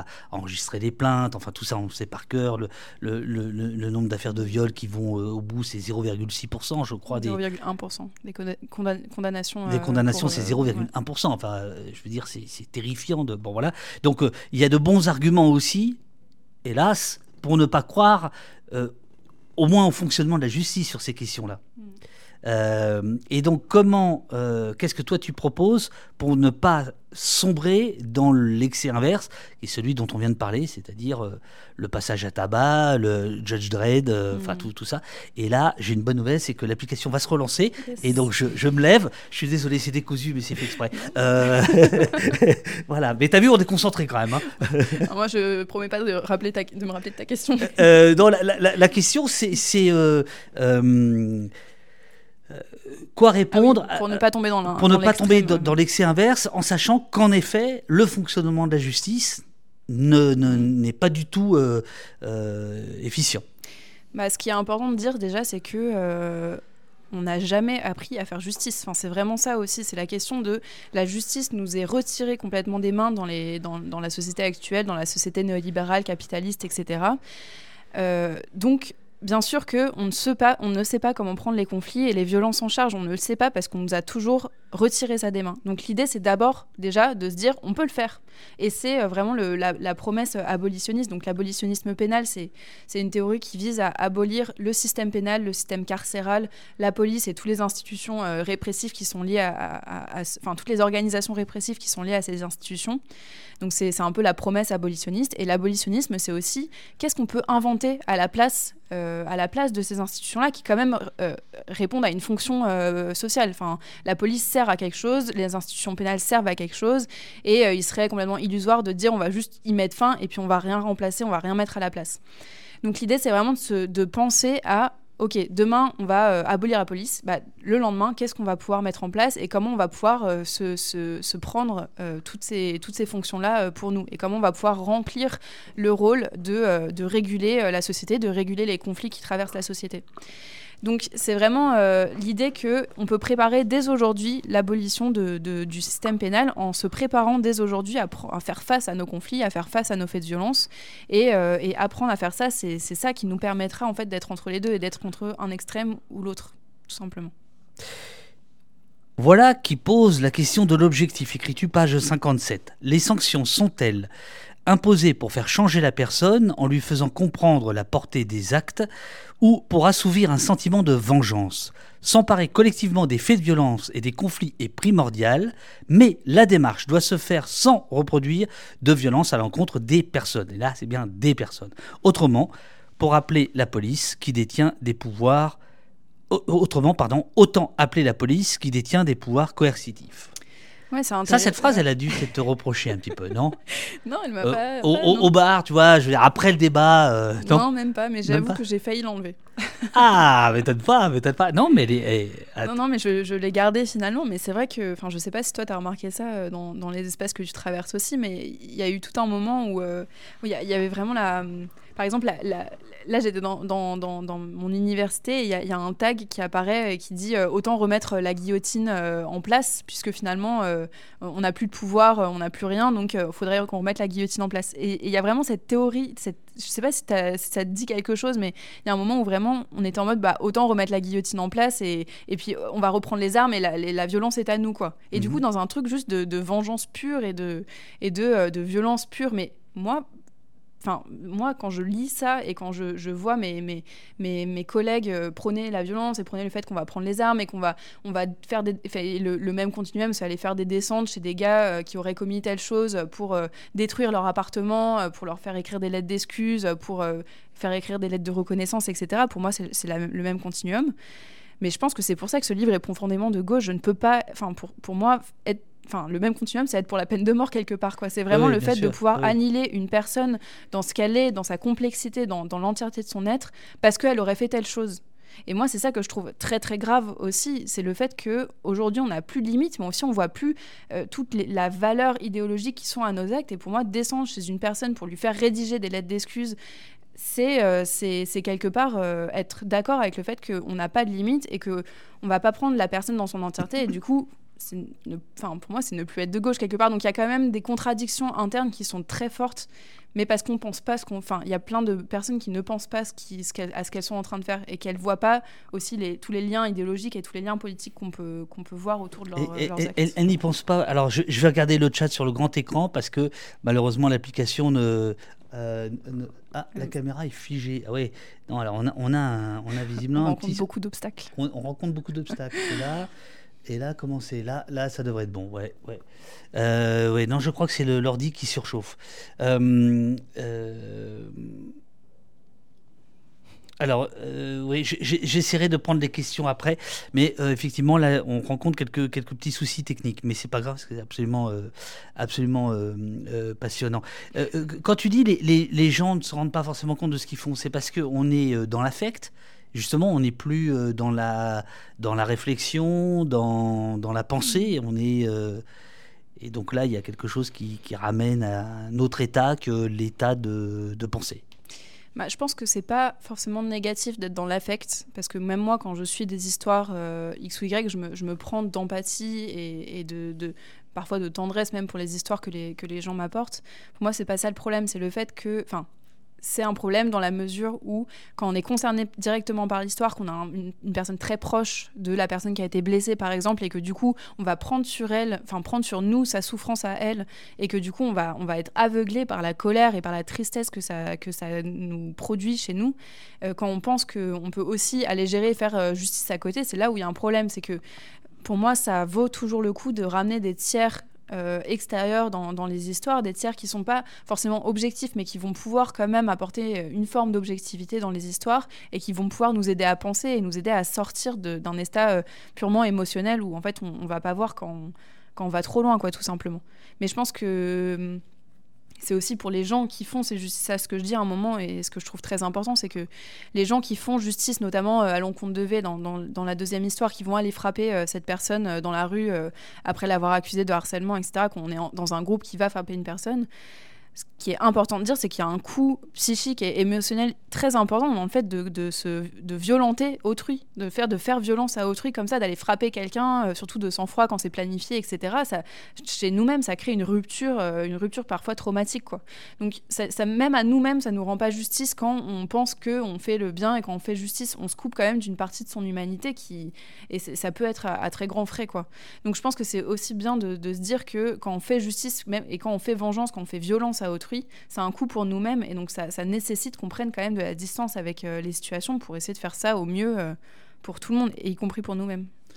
Alors, euh, il y a l'effet de, de, groupe dont on parlait un petit peu. tu y consacres un chapitre, dynamique collective au, au, pluriel, dépendance individuelle, emprise collective. C'est pas vraiment une publicité pour les collectifs, ton affaire. Mais ça, c'est le, le libertaire individualiste qui, qui parle. Là. là, je suis, ah ouais, je suis content de pas être dans un groupe. Mais vas-y, non, non, mais je t'écoute, je t'écoute, vas-y, vends-moi ton truc. Alors, donc, dynamique collective. Tu m'en dis un peu plus parce que. non, mais qu'est-ce que qu'est-ce que tu veux dire sur la, donc tu, tu décris en fait comment le, le collectif peut se transformer en emprise euh, et, et, être le moteur. Parce que tout à l'instant on parlait de l'affectif, de l'affect comme le moteur et, faisant faire à des, gens bien, en gros, des, trucs pas terribles. Euh, mais il y a un point important qui est celui de, de l'emprise euh, du collectif sur chacun. Et ça, ça se traduit comment? Bah, ça se traduit par exemple dans cette histoire de V, si on, si on reprend cet exemple, dans, dans l'histoire où, où ce, ce, gars se fait euh, tabasser dans la rue. Je pense qu'à un moment, ce que je dis, c'est que je pense que individuellement, les gens, je ne sais pas s'ils étaient complètement d'accord avec, avec, ce qu'ils étaient en train de, de mettre en place, ce qu'ils étaient en train de faire. Mais je pense que la pression du groupe et le fait qu'il y a un mouvement de groupe à un moment, ça prend le pas aussi sur euh, la décision individuelle et sur euh, la propre rationalité ou la propre, ouais, le, les propres choix qu'on pourrait faire individuellement. Et donc, c'est ça l'emprise du groupe. C'est au nom du groupe qu'est-ce qu'on va pouvoir euh, mettre en place avec lesquels individuellement on ne serait pas forcément raccord. Quoi. C'est ça, c'est ça le, point principal. Alors, il y a euh, le, le, chapitre qui euh, donne son son, son, titre au livre, Faire justice. Euh, il faut, il faut qu'on y vienne et il faut qu'on prenne un petit peu de temps là-dessus. Après, j'essaierai de, lire le chat. Je suis vraiment désolé, les amis, mais l'application où on remonte les questions ne, ne fonctionne pas. Bon, voilà. Euh, c'est exceptionnel. Ça arrive euh, une fois tous les. Voilà. Donc euh, les questions qui ont été posées, euh, Pauline, peut-être qu'il faudra à un moment donné que tu les remettes, si tu veux bien, dans le chat. Euh, mais je, te dirai à ce moment-là. faire justice, donc c'est le, chapitre qui essaie de répondre à, tous les mots MAUX qu'on vient de, de donner. il y a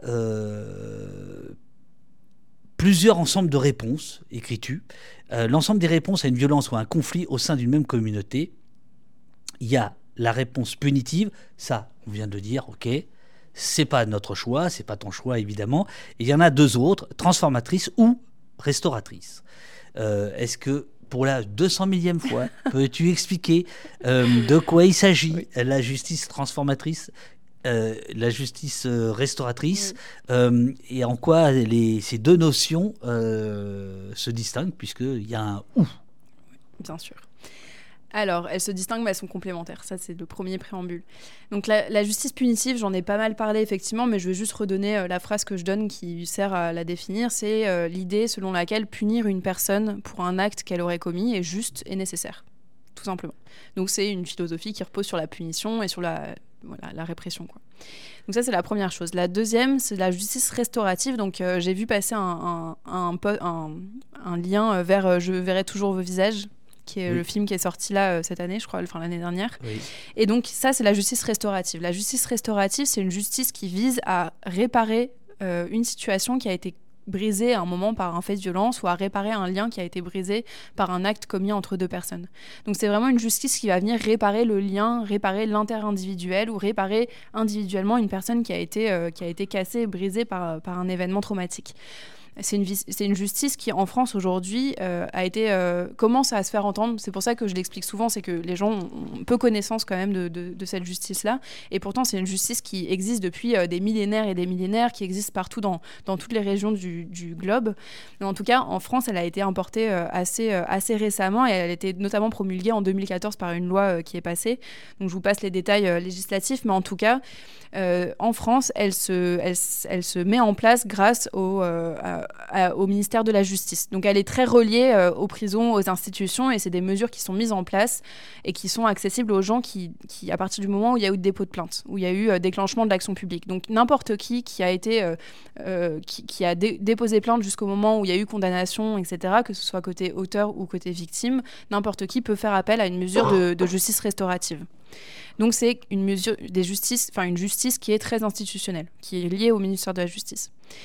De l'autre côté, on a la justice transformatrice qui, elle, est une justice qui vient, qui a été pensée euh, assez récemment aussi, plutôt dans les années 90 aux États-Unis, euh, par une militante qui s'appelle euh, Ruth Morris et qui a été dont, développée, dont, dont le, je parle dans, dans assez brièvement, mais dont je parle un petit peu et qui a été développée principalement dans des communautés euh, de personnes euh, racisées, de personnes queer, de personnes handicapées aux États-Unis, donc par des gens qui n'avaient pas le choix en fait de faire appel à la police. Parce que ces gens-là savaient que s'ils faisaient appel à la police, ça allait rajouter plus de violence à leur situation. Donc ils ont dû apprendre à euh, faire face à leur situation conflictuelle ou de violence sans faire appel à cette institution euh, policière.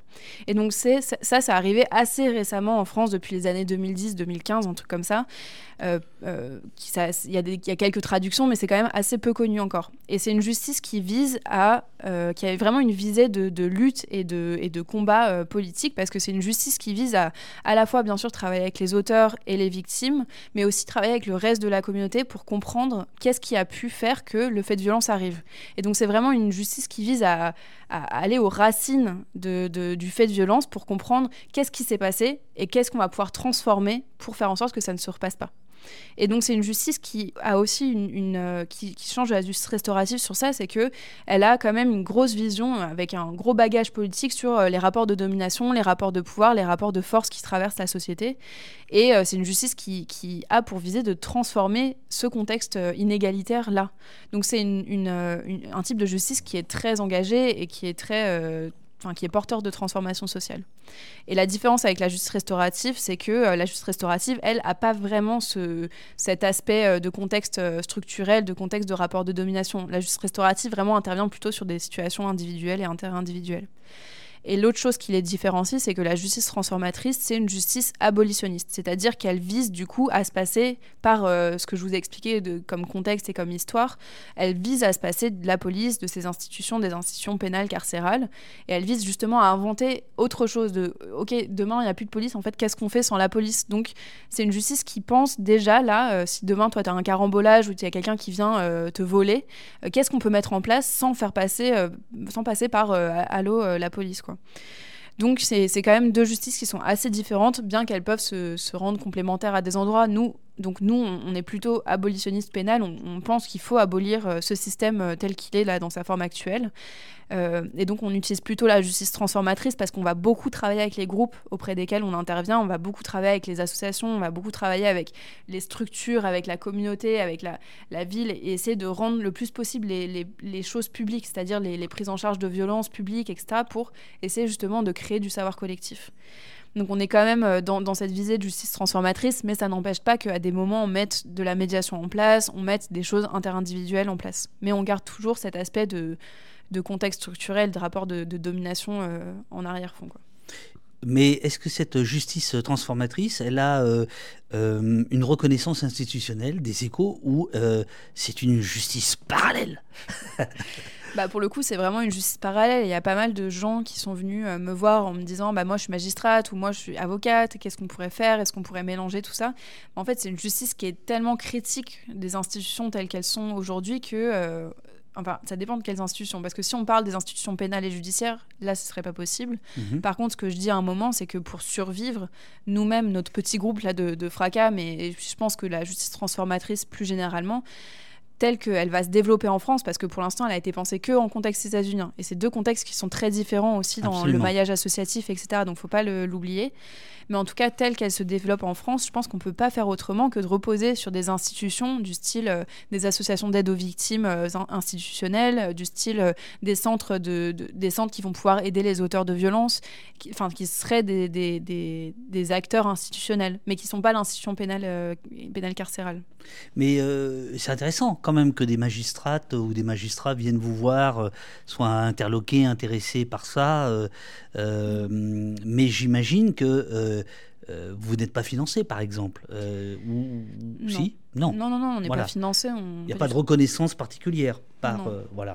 Bah, en fait. Et ça, c'est un combat que vous, par exemple, vous avez envie de mener ou pas du tout? Non, on n'a pas, on n'a pas. en fait, on, est bénévole pour l'instant. On n'a pas souhait de se rémunérer, donc ça ferait pas sens d'aller courir après les, les subventions, etc.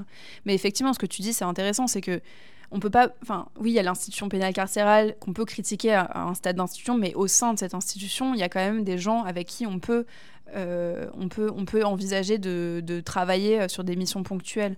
Donc c'est pas, enfin voilà, c'est oui, il y a des acteurs institutionnels qui viennent nous voir comme des magistrats, comme, euh, comme des avocates, etc. Parce qu'elles ont envie aussi de transformer leur, leur pratique et ça c'est ça c'est hyper important de pas leur fermer la porte parce que non, non, vous faites partie de l'institution pénale carcérale donc on veut pas travailler avec vous. Ça ce serait un truc pour moi qui serait de l'ordre de ce que je critique par ailleurs. Oui, oui, bien sûr. Parce que en t'écoutant, je je me dis que le, syndicat de la magistrature devrait euh, vous, ouvrir ses portes. Enfin, tu vois. Euh, mais par contre, tu crois pas si. Enfin, non, alors à nous, pas personnellement, mais en tout cas, moi, je suis en train de le, dernier magistrat avec qui j'ai parlé, enfin c'est un ex-magistrat qui m'a invité justement sur euh, France Culture euh, dans euh, Esprit de justice. D'ailleurs, vous pouvez écouter ce podcast si vous avez envie.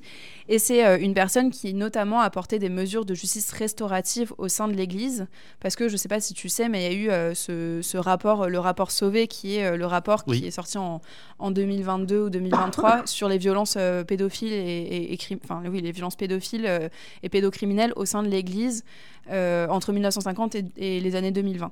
Et donc cette personne-là... Euh, avec des chiffres colossaux. Avec des chiffres euh, énormes. Et donc à la suite de ce rapport-là, il y a une commission qui est la, la CIAS, qui est la commission indépendante pour les abus au sein de l'Église, qui s'est mise en place et qui, a, qui, qui, qui, visait à prendre en charge ces victimes-là et à apporter réparation à ces victimes-là. Dans une réparation qui soit à la fois économique, donc elles ont touché de l'argent, mais aussi symbolique et de la reconnaissance institutionnelle de la part de l'Église. Et donc ce magistrat là que j'ai rencontré, lui, il a un travail euh, de, justice restaurative quoi, qui, met en place et qui est complètement euh, dans, la philosophie de la justice transformatrice, parce que ce rapport-là a nommé euh, les, problèmes structurels au sein de l'Église et a nommé la responsabilité structurelle de l'Église. Donc finalement, ça se rejoint quand même à plein d'endroits où, bah, pour moi, là, ce qu'ils font, c'est de la justice transformatrice quelque part, même si c'est au sein de l'institution de l'Église, même si ça a pris la forme de procès à des moments, etc. Mais voilà, c'est quand même assez poreux finalement c'est ce que j'ai vraiment, euh, entre autres choses, apprécié dans, dans le bouquin, c'est qu'il y, a cette idée de jeter des ponts, euh, voilà, et, d'aller de, l'autre côté de la rive pour. Euh, ah, j'aime bien cet esprit, j'aime bien cet esprit.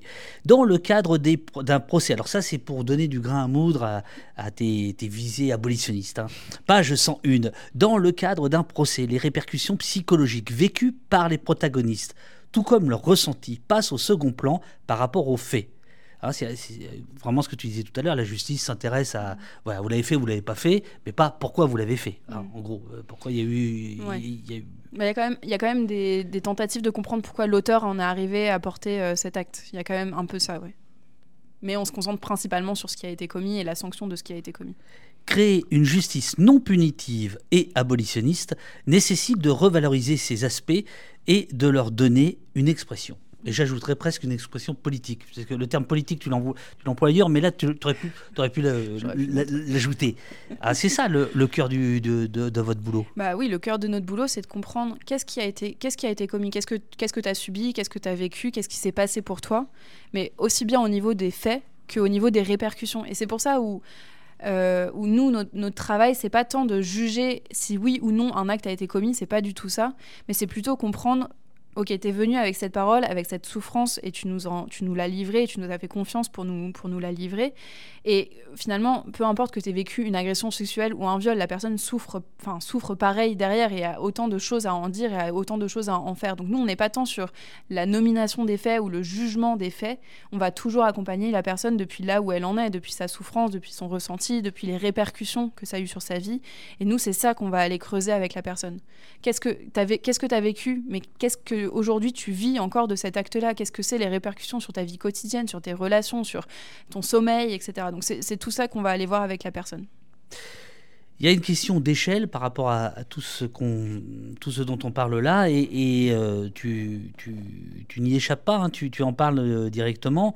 Euh, page 124, penser une justice dont l'horizon est l'équité sociale et l'égalité nécessite, à mon sens, de se structurer à un niveau relativement vaste, à l'échelle d'une communauté jusqu'à celle de la société. Cette démarche implique de penser à tout ce qui engendre un comportement illégal, la situation matérielle, physique et psychologique de la personne, tout comme son environnement socio-culturel il faut agir sur le contexte tout en accompagnant la personne au regard de ce qu'elle a vécu. Les individus ayant des comportements violents en ont souvent eux, euh, elles-mêmes, eux-mêmes subi auparavant.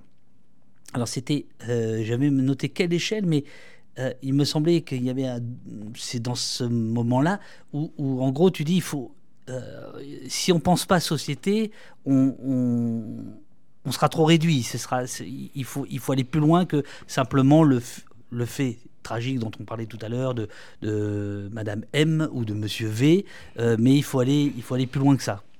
Oui, je pense que je pense que ça, il faut partir depuis le terrain, il faut partir des, alors ce que j'appelle communauté, mais on peut l'appeler autrement si on n'aime pas ce terme, mais de, de groupes, de, de rassemblements, pour ensuite aller s'étendre et s'étendre. Et je pense qu'il y a beaucoup d'initiatives, de, moi, que je vois aujourd'hui, qui sont déjà à un niveau euh, assez large finalement, parce qu'il y a plein de gens qui me disent Oh, mais ça marche que si vous êtes 4 euh, ou 5, mais, mais sinon ça marche pas. Moi, j'ai déjà mis en place des, des dispositifs au sein d'écoles, euh, d'écoles supérieures, quoi, où il y avait 400, 400 élèves. bah, c'est 400 élèves, c'est pas énorme, mais pour peu qu'on mette en place un dispositif de justice transformatrice au sein d'une école, bah, on pourra le reproduire ailleurs. Et puis ça crée aussi une culture, parce qu'il y a aussi tout l'aspect d'éducation, de comment on éduque, on on, sensibilise euh, des jeunes aussi à ces questions. Donc finalement, ça a fini par grossir et par, par se répandre euh, cette culture-là de comment on peut appréhender le, le fait de violence autrement qu'en l'individualisant sur une personne qui aurait fauté et comment on appréhende les faits de violence autrement qu'en répondant uniquement par la punition, qui a plein de problèmes, notamment le fait euh, d'augmenter les risques de récidive, etc. Donc comment on appréhende les choses euh, différemment. Et donc ça, ça, nécessite de changer une culture collective. Alors j'ai pas un programme politique euh, dans, dans, ce livre. Et y a à 2027, de gens, on vote pas Dec Marceau? Moi, je pense, je pense dans le chat, il y en a qui voudraient voter pour toi. Mais, mais en tout cas, en tout cas j'ai pas de, de, programme sur 10 ans, c'est sûr. Mais je pense que moi, je vois déjà les effets de, de, de, de, se déplacer un tout petit peu individuellement. Ça a des effets sur le groupe, qui a des effets sur des groupes plus larges, etc. Donc finalement, je crois qu'on peut euh, faire résonner et, et, et, et, faire se répandre euh, cette philosophie-là. Mais là, par exemple, tu parlais d'une école. Je te demande évidemment pas laquelle, ni même où elle se situe, mais d'une école de, de, 400 élèves. Donc mhm. euh, là, on parle de niveau supérieur ou... Niveau supérieur. Nous, on travaille pas avec des, des mineurs. Ok. Mais ça veut donc dire qu'à un moment donné, il y a un directeur ou une directrice de l'établissement qui se dit tiens, euh, à la gauchiste, je vais lui donner, euh, je vais lui donner les clés bah, je suis autant surprise que toi, surtout vu ma tête avec mes cheveux décolorés, etc. C'est ça, c'est ça. Et ça, il ne le savait pas. Alors non, il ne le savait pas. Maintenant, tout le monde le sait à cause des, vidéos et des photos. Mais en, vrai, je suis la première à être. Enfin, j'étais la première à être surprise. Et en fait, quand on y réfléchit, c'est pas si surprenant que ça parce que ces directeurs d'école, déjà, ils ont envie de bien faire, ils ont envie de, de, de, comprendre leurs élèves, etc. Et je pense qu'aujourd'hui, il y a un énorme euh, fossé. Enfin, un énorme. Je sais pas, mais en tout cas, il y a un fossé générationnel énorme qui fait que souvent les, les directeurs euh, d'école se retrouvent très démunies par rapport à leurs élèves, notamment parce que les élèves sont plus avancés qu'eux et qu'elles euh, sur les questions de violence sexuelle, par exemple, ou sur les questions de, médias ou ce genre de trucs. Il y, a, quand même beaucoup de choses que les directions savent qu'elles ont besoin d'apprendre des élèves. Et là, c'est là où je pense que j'interviens, c'est pour faire un peu le pont entre les deux, entre des élèves qui ont des choses à dire, qui ont de la colère, qui ont envie de s'exprimer et qui ont aussi envie de, de, prendre en charge ces histoires euh, de meilleure manière que les ancêtres l'ont fait quoi, sur les questions des, des, des violences sexuelles. Et c'est là où je peux faire le pont entre la direction et, les élèves. Donc oui, je pense qu'en fait, euh, moi, je sais pas, euh, je, pense que mon âge aussi aide et que euh, le fait que je sois queer et féministe, ça aide quelque part. Parce que les gens sont en demande de, de ça. N'empêche que de la part du directeur ou de la directrice, c'est un acte assez fort que de reconnaître que on a, tu vois, on n'a on, on pas les armes et qu'il faut euh, qu'il y a un problème et qu'il faut le résoudre et qu'il faut confier ça à quelqu'un d'autre. C'est, ouais, bah, mais, c'est, Ouais, ouais, mais c'est surtout que souvent eux-mêmes sont très, euh, comment dire, moi les, directeurs et les directrices d'établissements qui viennent me voir, c'est des personnes qui légalement ne sont pas obligées de réagir parce que souvent c'est des violences sexuelles qui sont passées en dehors de l'école et auquel cas ils sont pas légalement euh, obligés de réagir et pourtant ils ont envie de le faire. Sauf que dès qu'ils ont envie de le faire, finalement ils, ils ont personne vers qui se tourner parce que tous les gens vers qui ils se tournent, qui sont dans leur agenda habituel, leur disent vous n'êtes pas obligé de faire quoi que ce soit. Donc en fait là, il se retrouve, enfin aussi il y a un truc moral et éthique de ces personnes-là qui aussi en tant qu'individus ont envie de prendre en charge ces situations, parce qu'ils savent que ça crée de la souffrance chez leurs élèves, mais qu'ils n'ont personne vers qui se tourner de, dans les institutions. Mhm. Donc ils vont voir ailleurs, tout simplement. Et pour moi, ça fait sens parce que c'est des gens qui ont aussi envie de bien faire, ils ont envie de mettre des choses en place. Après, on ne parle pas de, euh, je sais pas, des, grandes écoles d'ingénieurs, etc. Alors pourquoi pas un jour, mais on parle plutôt des, des milieux alternatifs encore pour l'instant. Alors, je vais essayer de me souvenir euh, de quelques questions que j'avais vues passer, et puis euh, pas tout de suite, mais euh, enfin si vous pouvez, mais là on a juste un écran, puis ça, ça, passe vite. Alors, posez pas tous vos questions en même temps, sinon on va les perdre. mais il y avait, merci Pauline, je, te dirai si, tu veux bien. Je suis désolé, hein, là c'est, c'est, on, on, est revenu à, au poste saison 1. Bon, très bien. Il y avait des questions autour de MeToo, me semble-t-il. Tu en parles aussi dans ton bouquin. Euh, quel est, quel est par rapport à tout ce que tu viens de dire, de, mm. absolument passionnant, quel est ton regard Quel est ton regard sur, sur MeToo? Mon regard sur MeToo. parce que je, c'est vrai que je l'aborde à un moment dans le livre en disant que pour moi, c'est un moment qui est. comment dire Qui fait date euh, tout simplement, qui fait date dans le fait que ça fait ressortir euh, l'aspect euh, systémique des violences sexuelles. Et ça, en fait, auparavant, je pense que c'était possible de l'ignorer si on avait envie d'être dans le déni, mais après MeToo, c'était plus possible. Donc il y a vraiment ce truc de poser sur la table le fait que c'est un problème d'ampleur systémique par contre, euh, ce que je dis, c'est que euh, on peut faire beaucoup de critiques, pas forcément à MeToo, mais à la réception qui en a été faite, et notamment le fait que MeToo, foncièrement dans les budgets de l'État sur de la justice, ou euh, dans le nombre de, plaintes prises en charge, ou dans, le, dans le, la, typologie des personnes qui étaient plus entendues que les autres sur les violences sexuelles, ça n'a foncièrement rien changé. Et ça, c'est un constat qui est assez amer et qui, et qui, et qui est amer parce qu'on a, on a tellement, on a mobilisé toute notre force et pourtant, étatiquement, ça n'a rien changé. Mhm. Donc c'est là où je me dis qu'il y a vraiment, ça nous donne à voir le fait que ce sont des violences, des violences d'ampleur euh, systémique et d'ampleur, euh, d'ampleur euh, sociale, mais que surtout qui sont soutenues par l'État, qui sont soutenues par le patriarcat, par, par des gens qui finalement ont tout intérêt au fait que ça change pas. Et donc c'est là où je dis, pour moi, MeToo nous met devant le constat que on ne peut plus faire confiance aux institutions pour prendre en charge nos propres histoires. Donc maintenant, so what?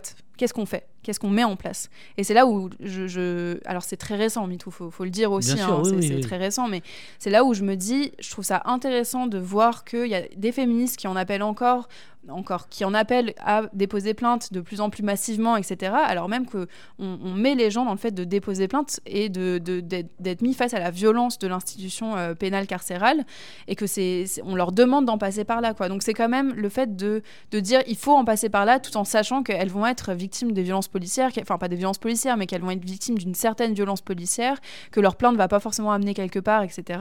Et donc moi l'idée c'est de me dire, bon bah il y a eu MeToo, on leur a montré, ça n'a rien changé, maintenant qu'est-ce qu'on invente à la place qui marche au lieu d'envoyer de, tout le monde au casse-pipe du dépôt de plainte, alors qu'on sait que euh, finalement, il y en a très peu qui seront pris en charge et que euh, ça va être sur des années qu'elles vont dépenser tout un tas d'argent, etc. Est-ce que euh, les, déclarations de, Macron sur, sur Depardieu, c'est pas pour parler ni de l'un ni de l'autre, mais par rapport à ton travail, par rapport à, ton ressenti, à tout, tout, tout l'évolution que tu vois des choses, est-ce que quand tu entends ça, ça te, tu te dis, bon là on est 50 ans en arrière, ou au contraire, tu te dis, euh, c'est une arme euh, qu'on peut retourner, c'est-à-dire que c'est tellement énorme euh, qu'il y a quelque chose à en faire, ou, c'est le découragement, le dépit bah, franchement, c'est pas pour rien que. ici, on dit pas de mal de Macron, hein, c'est pas la question. Hein, on n'est pas là pour dire du mal de ce pauvre président accablé. Euh, ouais. mais. Je déconne, je déconne. bah, je, oui, je suis dépité, mais en fait, est-ce que c'est vraiment, euh, est-ce que c'est vraiment surprenant? Enfin, c'est, mm. voilà, c'est pas surprenant. on sait très bien qu'il va, qu'il ratifie euh, très à droite et que ce, ce, discours-là, il rentre dans ce cadre-là. Après, moi, j'avoue, de par Dieu, on sait terrible ce qu'il a fait, mais c'est pas, c'est pas ça mon objet. c'est vraiment pas ça mon objet. Mais non, je suis pas du tout étonné de ce qui, de ce que Macron a dit pour Depardieu. De mémoire, Pauline, il y avait une question. Alors, je je ne sais pas si, euh, si tu l'avais noté, il y avait une question autour de, euh, de l'affaire Katnins et de comment, euh, me semble-t-il, hein, vraiment de mémoire, comment les partis politiques notamment de gauche, parce que ceux de droite euh, s'en préoccupent pas du tout, euh, gérer ces questions-là en interne. Hein. Donc là, encore une fois, l'idée, c'est pas d'être ad hominem, parce qu'on réfléchit pas si on est que sur des cas, euh, voilà, mais l'idée que certains partis, comme LFI, se sont, ou les Verts, se sont dotés de, de cellules internes, est-ce que tu trouves que leur fonctionnement par rapport à ce que vous, faites à Fracas, est-ce que tu penses que c'est euh, c'est un bon fonctionnement? Est-ce que c'est euh, est-ce qu'il y a des limites? Si oui, lesquelles? Je pense que la limite, elle est plus large que oui, effectivement, LFI ou, ou les Verts. C'est plutôt la question de pourquoi quand on se retrouve face à une situation euh, comme Katnins ou comme, euh, comme d'autres personnes, qu'est-ce qui pousse les, partis politiques à réagir et à mettre en place ce genre de cellules? Est-ce que c'est par la volonté authentique de euh, faire face à la situation et de changer complètement la structure du parti politique? Parce qu'en fait, c'est ça le problème, c'est le parti politique dans sa structure même et dans la politique et dans l'État, enfin dans leur, structure même, c'est ça qui engendre les violences sexuelles, c'est ces structures-là. Donc est-ce qu'il y a une volonté de prendre en charge les victimes de manière correcte et de changer ce qui permet qu'il y ait des violences euh, de ce type-là, et, etc. Ou est-ce que c'est la volonté de réagir sur un plan médiatique euh, dans une posture où en fait ils vont s'en laver les mains et ils vont essayer de, passer au, travers du filet euh, le plus efficacement possible? Est-ce que c'est juste une question de posture ou c'est une question de volonté réelle de transformer les choses? Et je pense que c'est pas, pas nécessairement juste la responsabilité des partis politiques qui est en jeu euh, à ce niveau-là. C'est vraiment la question de qu'est-ce qu'on produit politiquement. Aujourd'hui, on est dans une, société où tout passe par les médias, tout passe par euh, les réseaux sociaux, etc.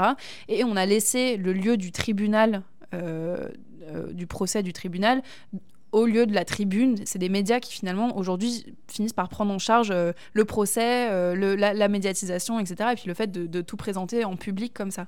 Et donc c'est aussi ça qui produit le fait qu'on se retrouve face à des, des positions qui ne sont pas authentique avec la volonté de, réellement changer les choses, mais des positions qui sont des positions de principe, qui sont des positions sur euh, plutôt de, représentation et de morale pour, euh, pour essayer de, sortir euh, sans cesse des torrents médiatiques dans lesquels, dans lesquels on se retrouve.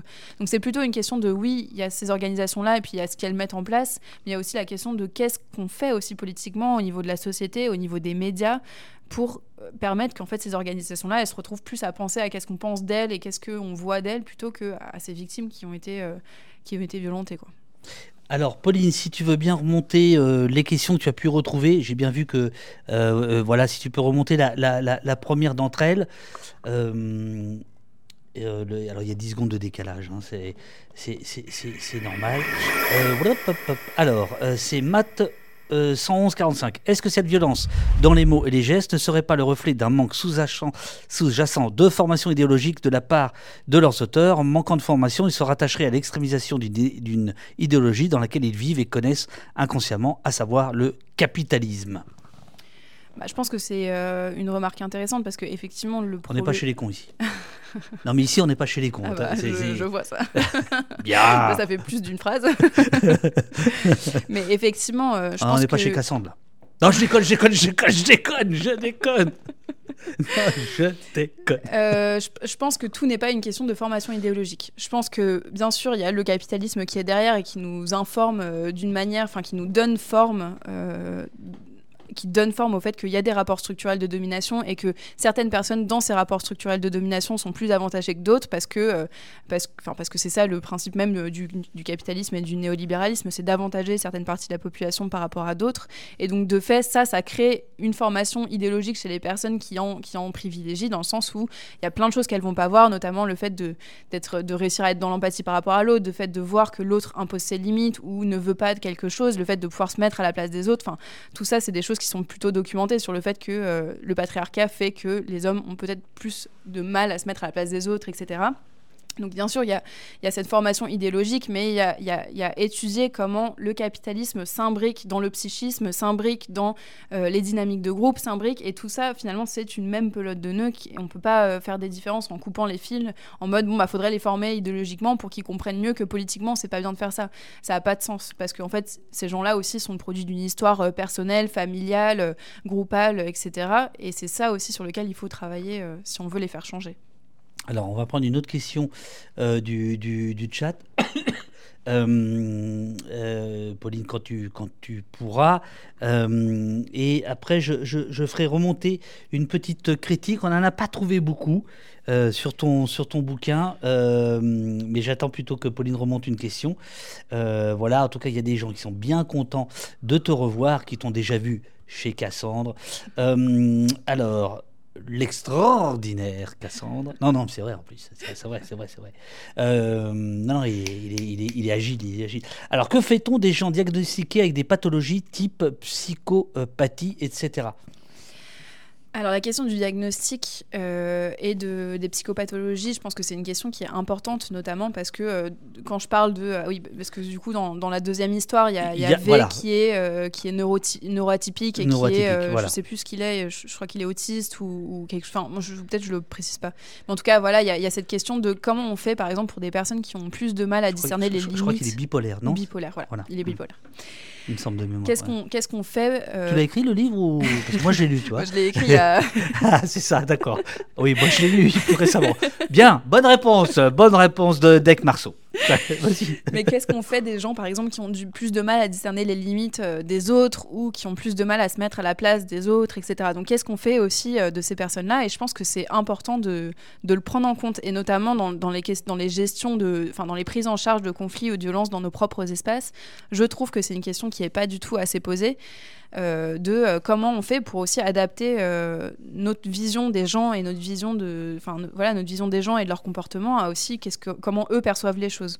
Bon, ça c'est une première chose. Mais d'un autre côté, je pense que notamment au niveau de la justice institutionnelle, on a tendance à beaucoup diagnostiquer les personnes qui commettent des violences aussi pour leur permettre de, passer à travers les, les, mailles du filet. Donc c'est quand même une question qui, est, qui, a besoin d'être portée avec doigté quoi, et, et subtilité. Mais en tout cas, oui, c'est une question intéressante. Alors Pauline, si tu peux remonter, euh, je crois qu'il nous reste une ou deux questions. Après, il peut y en avoir d'autres. Euh, euh, le roi des trans nous dit et je pense. Je pense, en tout cas, l'un des princes. tac, tac. alors, c'est MTPSN. Comment gérer la reconnaissance de victimes sans passer par la justice de la République?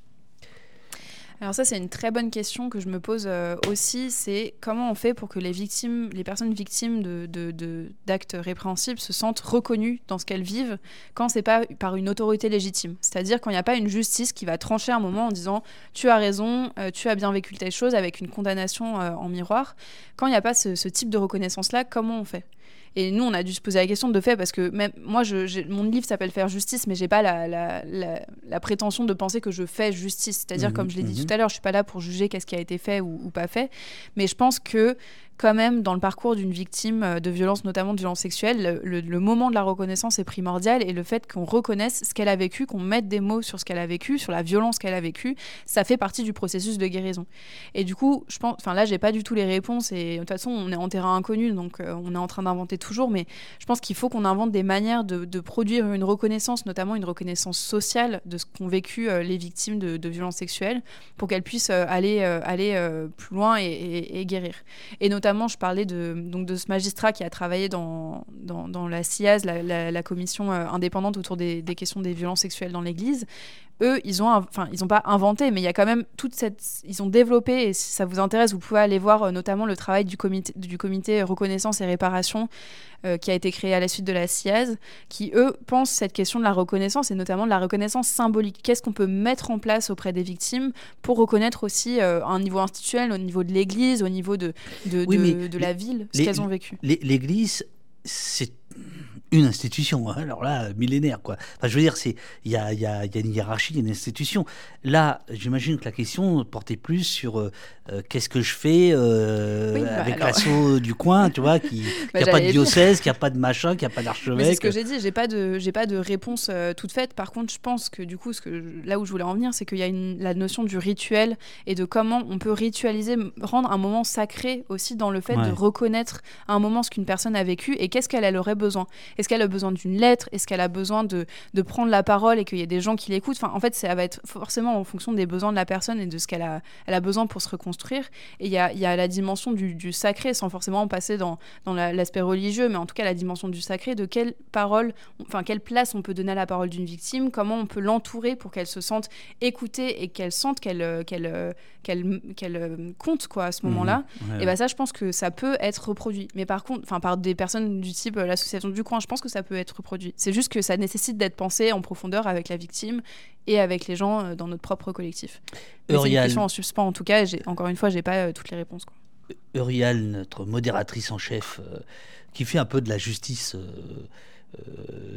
transformatrice, ah, j'ai toujours voilà, a trouvé le lien reconnaissance et réparation. alors Pauline, est-ce qu'il nous reste des questions euh, je lis donne la papate, car en règle générale, il dit pas que des conneries celui-là. Ce n'est pas parce qu'on trouve un cadavre dans une chambre d'hôtel qu'il y a forcément un meurtrier. C'est pourtant le raccourci qui est appliqué quand on se range sans avoir le contexte derrière la victime de manière inconditionnelle dans les euh, VSS. Avoir ce genre de parole est extrêmement mal vu. Alors attends, qu'est-ce que tu as voulu dire? Non, non, non, là je, je lisais Donne la papate et Pauline vient d'arriver. J'ai pas compris, Nicolas, ce que tu as voulu dire là. Peut-être tu pourrais préciser. Alors, il y a à nouveau Matt. Est-ce que dépasser le fait ne revient pas à faire oh la vache, de tout le monde un sociologue? Faudrait-il renforcer les cours de sciences sociales au sein de l'école pour atteindre cette fin? Euh, je pense qu'effectivement, tout le monde gagnerait à faire de la sociologie, surtout dans des milieux où on pense tout euh, par le prisme de l'identité et pas du tout par un prisme de, classe, euh, de, voilà, de, rapports plutôt sociologiques, de rapports politiques et de rapports structurels. Après, dépasser le fait, il ne faut pas forcément être sociologue pour dépasser le fait. C'est aussi une question de. je sais pas Là, euh, par exemple, il y, a, du harcèlement scolaire entre un élève et l'autre. Et ben en fait, qu'est-ce qui, au-delà du fait, qu'est-ce qui entoure ce fait qu'est-ce qui le rend possible Je pense que c'est accessible à, beaucoup de gens qui sont pas euh, qui sont pas sociologues. Après, avoir des notions de psychologie, euh, de sociologie et de psychologie sert toujours si on veut faire si on veut faire ça effectivement. Ah oui, alors donne la papate à préciser. En fait, ce n'est pas parce qu'une personne est victime que la personne qui était avec est agresseur ou violeur. désolé, euh, mon PC lag et ma frappe de clavier est un peu affectée. Il bah, n'y a pas de souci, il a pas de souci. Euh, euh, je ne sais pas, Pauline, si tu as d'autres questions, mais en attendant qu'il y en ait éventuellement une, dernière, je, voulais te, te, remonter une critique que Pauline, justement, a retrouvée, parce qu'elle m'a aidé à préparer cette émission, publiée dans Révolution permanente. Euh, la critique dit On regrette simplement que l'auteur, c'est toi, ne prenne pas en compte la question de la stratégie politique dans l'étude de ces pratiques punitives. En effet, tous les courants féministes ne sont pas perméables au punitivisme de la même façon, ni pour les mêmes raisons. Et un peu plus loin, elle ne règle pas la question de la stratégie pour abattre le capitalisme, structurellement répressif et dans lequel la prison et la justice pénale jouent un rôle croissant et le patriarcat. Donc oui, qu'est-ce que tu fous? Pourquoi t'as pas réglé quand même la question de la stratégie pour abattre le capitalisme? Enfin, un truc tout, simple, tu vois, c'est... C'est la seule critique que vous m'avez dégotée. et ouais, on n'a pas trouvé d'autres. Il y en avait d'autres? Je... Ouais, je crois que j'en ai vu d'autres euh, passer. T'en as vu d'autres passer J'en ai vu une passer. On a même fait un zine pour répondre. Alors peut-être que je suis mais j'ai l'impression qu'on a fait un zine pour répondre à ce, texte, à ce livre. D'accord. Pour me critiquer. Enfin, pas, pas me ah critiquer moi, mais, mais bon, de toute façon, j'en appelle à tout le monde en disant critiquez ce livre, euh, faites-le, parce que je, je l'ai pensé comme une première pierre. Mais bien sûr, les premières pierres sont, sont là pour être critiquées, pour créer d'autres pensées, pour créer des ruptures, des divergences, etc. Et je veux surtout pas que tout le monde soit d'accord avec moi.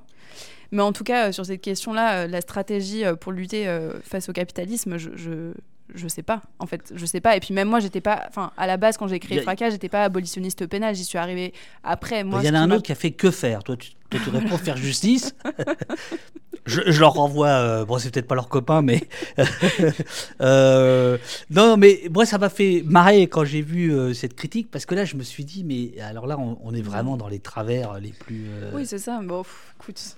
Mais moi c'est vrai que je préfère faire que que faire que faire un truc parfait quoi dans tous les cas. Donc j'ai pas pensé le truc de A à Z mais peut-être que ça viendra. Mais c'est vrai qu'on était dans les dans les méandres là Y a-t-il un endroit où critiquer le livre? Euh, Eh bien, MTPSN, nous allons euh, ouvrir dans quelques jours. Euh, ah, Céline dit oui, j'ai lu le Zine, c'est vraiment nul à mon avis. Bon, je ne sais pas, moi je ne l'ai pas lu honnêtement. on va ouvrir les forums au sein de Au Poste, ils sont déjà un peu ouverts. il y a une, justement une, un groupe de discussion autour des lectures.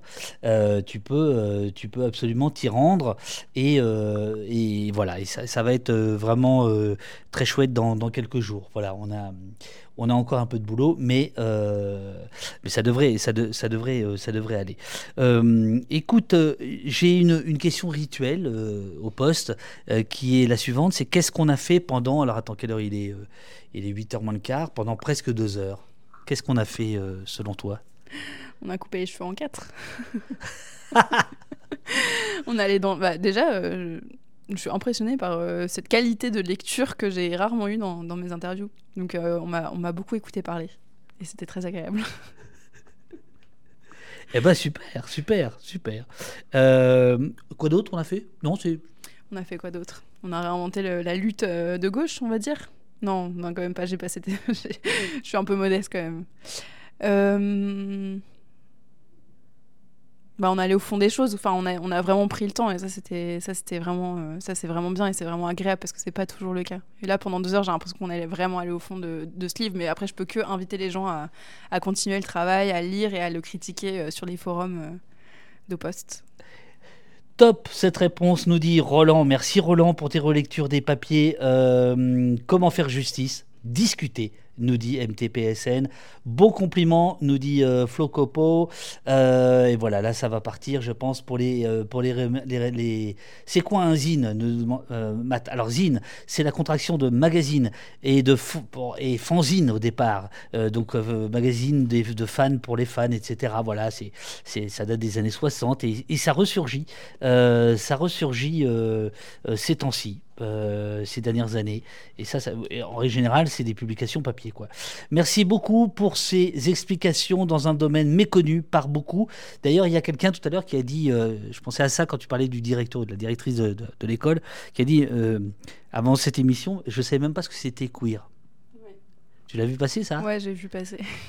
oui, bon, queer ou LGBT, je pense qu'on peut dire euh, que c'est c'est les mêmes, enfin c'est deux faces d'une même pièce. Mais ça c'est assez beau, quelqu'un qui vient regarder l'émission sur un domaine qu'il ne connaît pas parce que il est il est curieux. Oui, ça c'est très beau.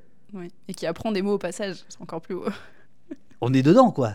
On, est, dans la mission. On est dans la mission. voilà. Merci, merci beaucoup. Super interview, nous dit Erwin. Merci beaucoup à l'invité, euh, nous dit euh, Mounil. Euh, oui, je suis queer depuis ce soir, nous dit Renan. Bon, très bien.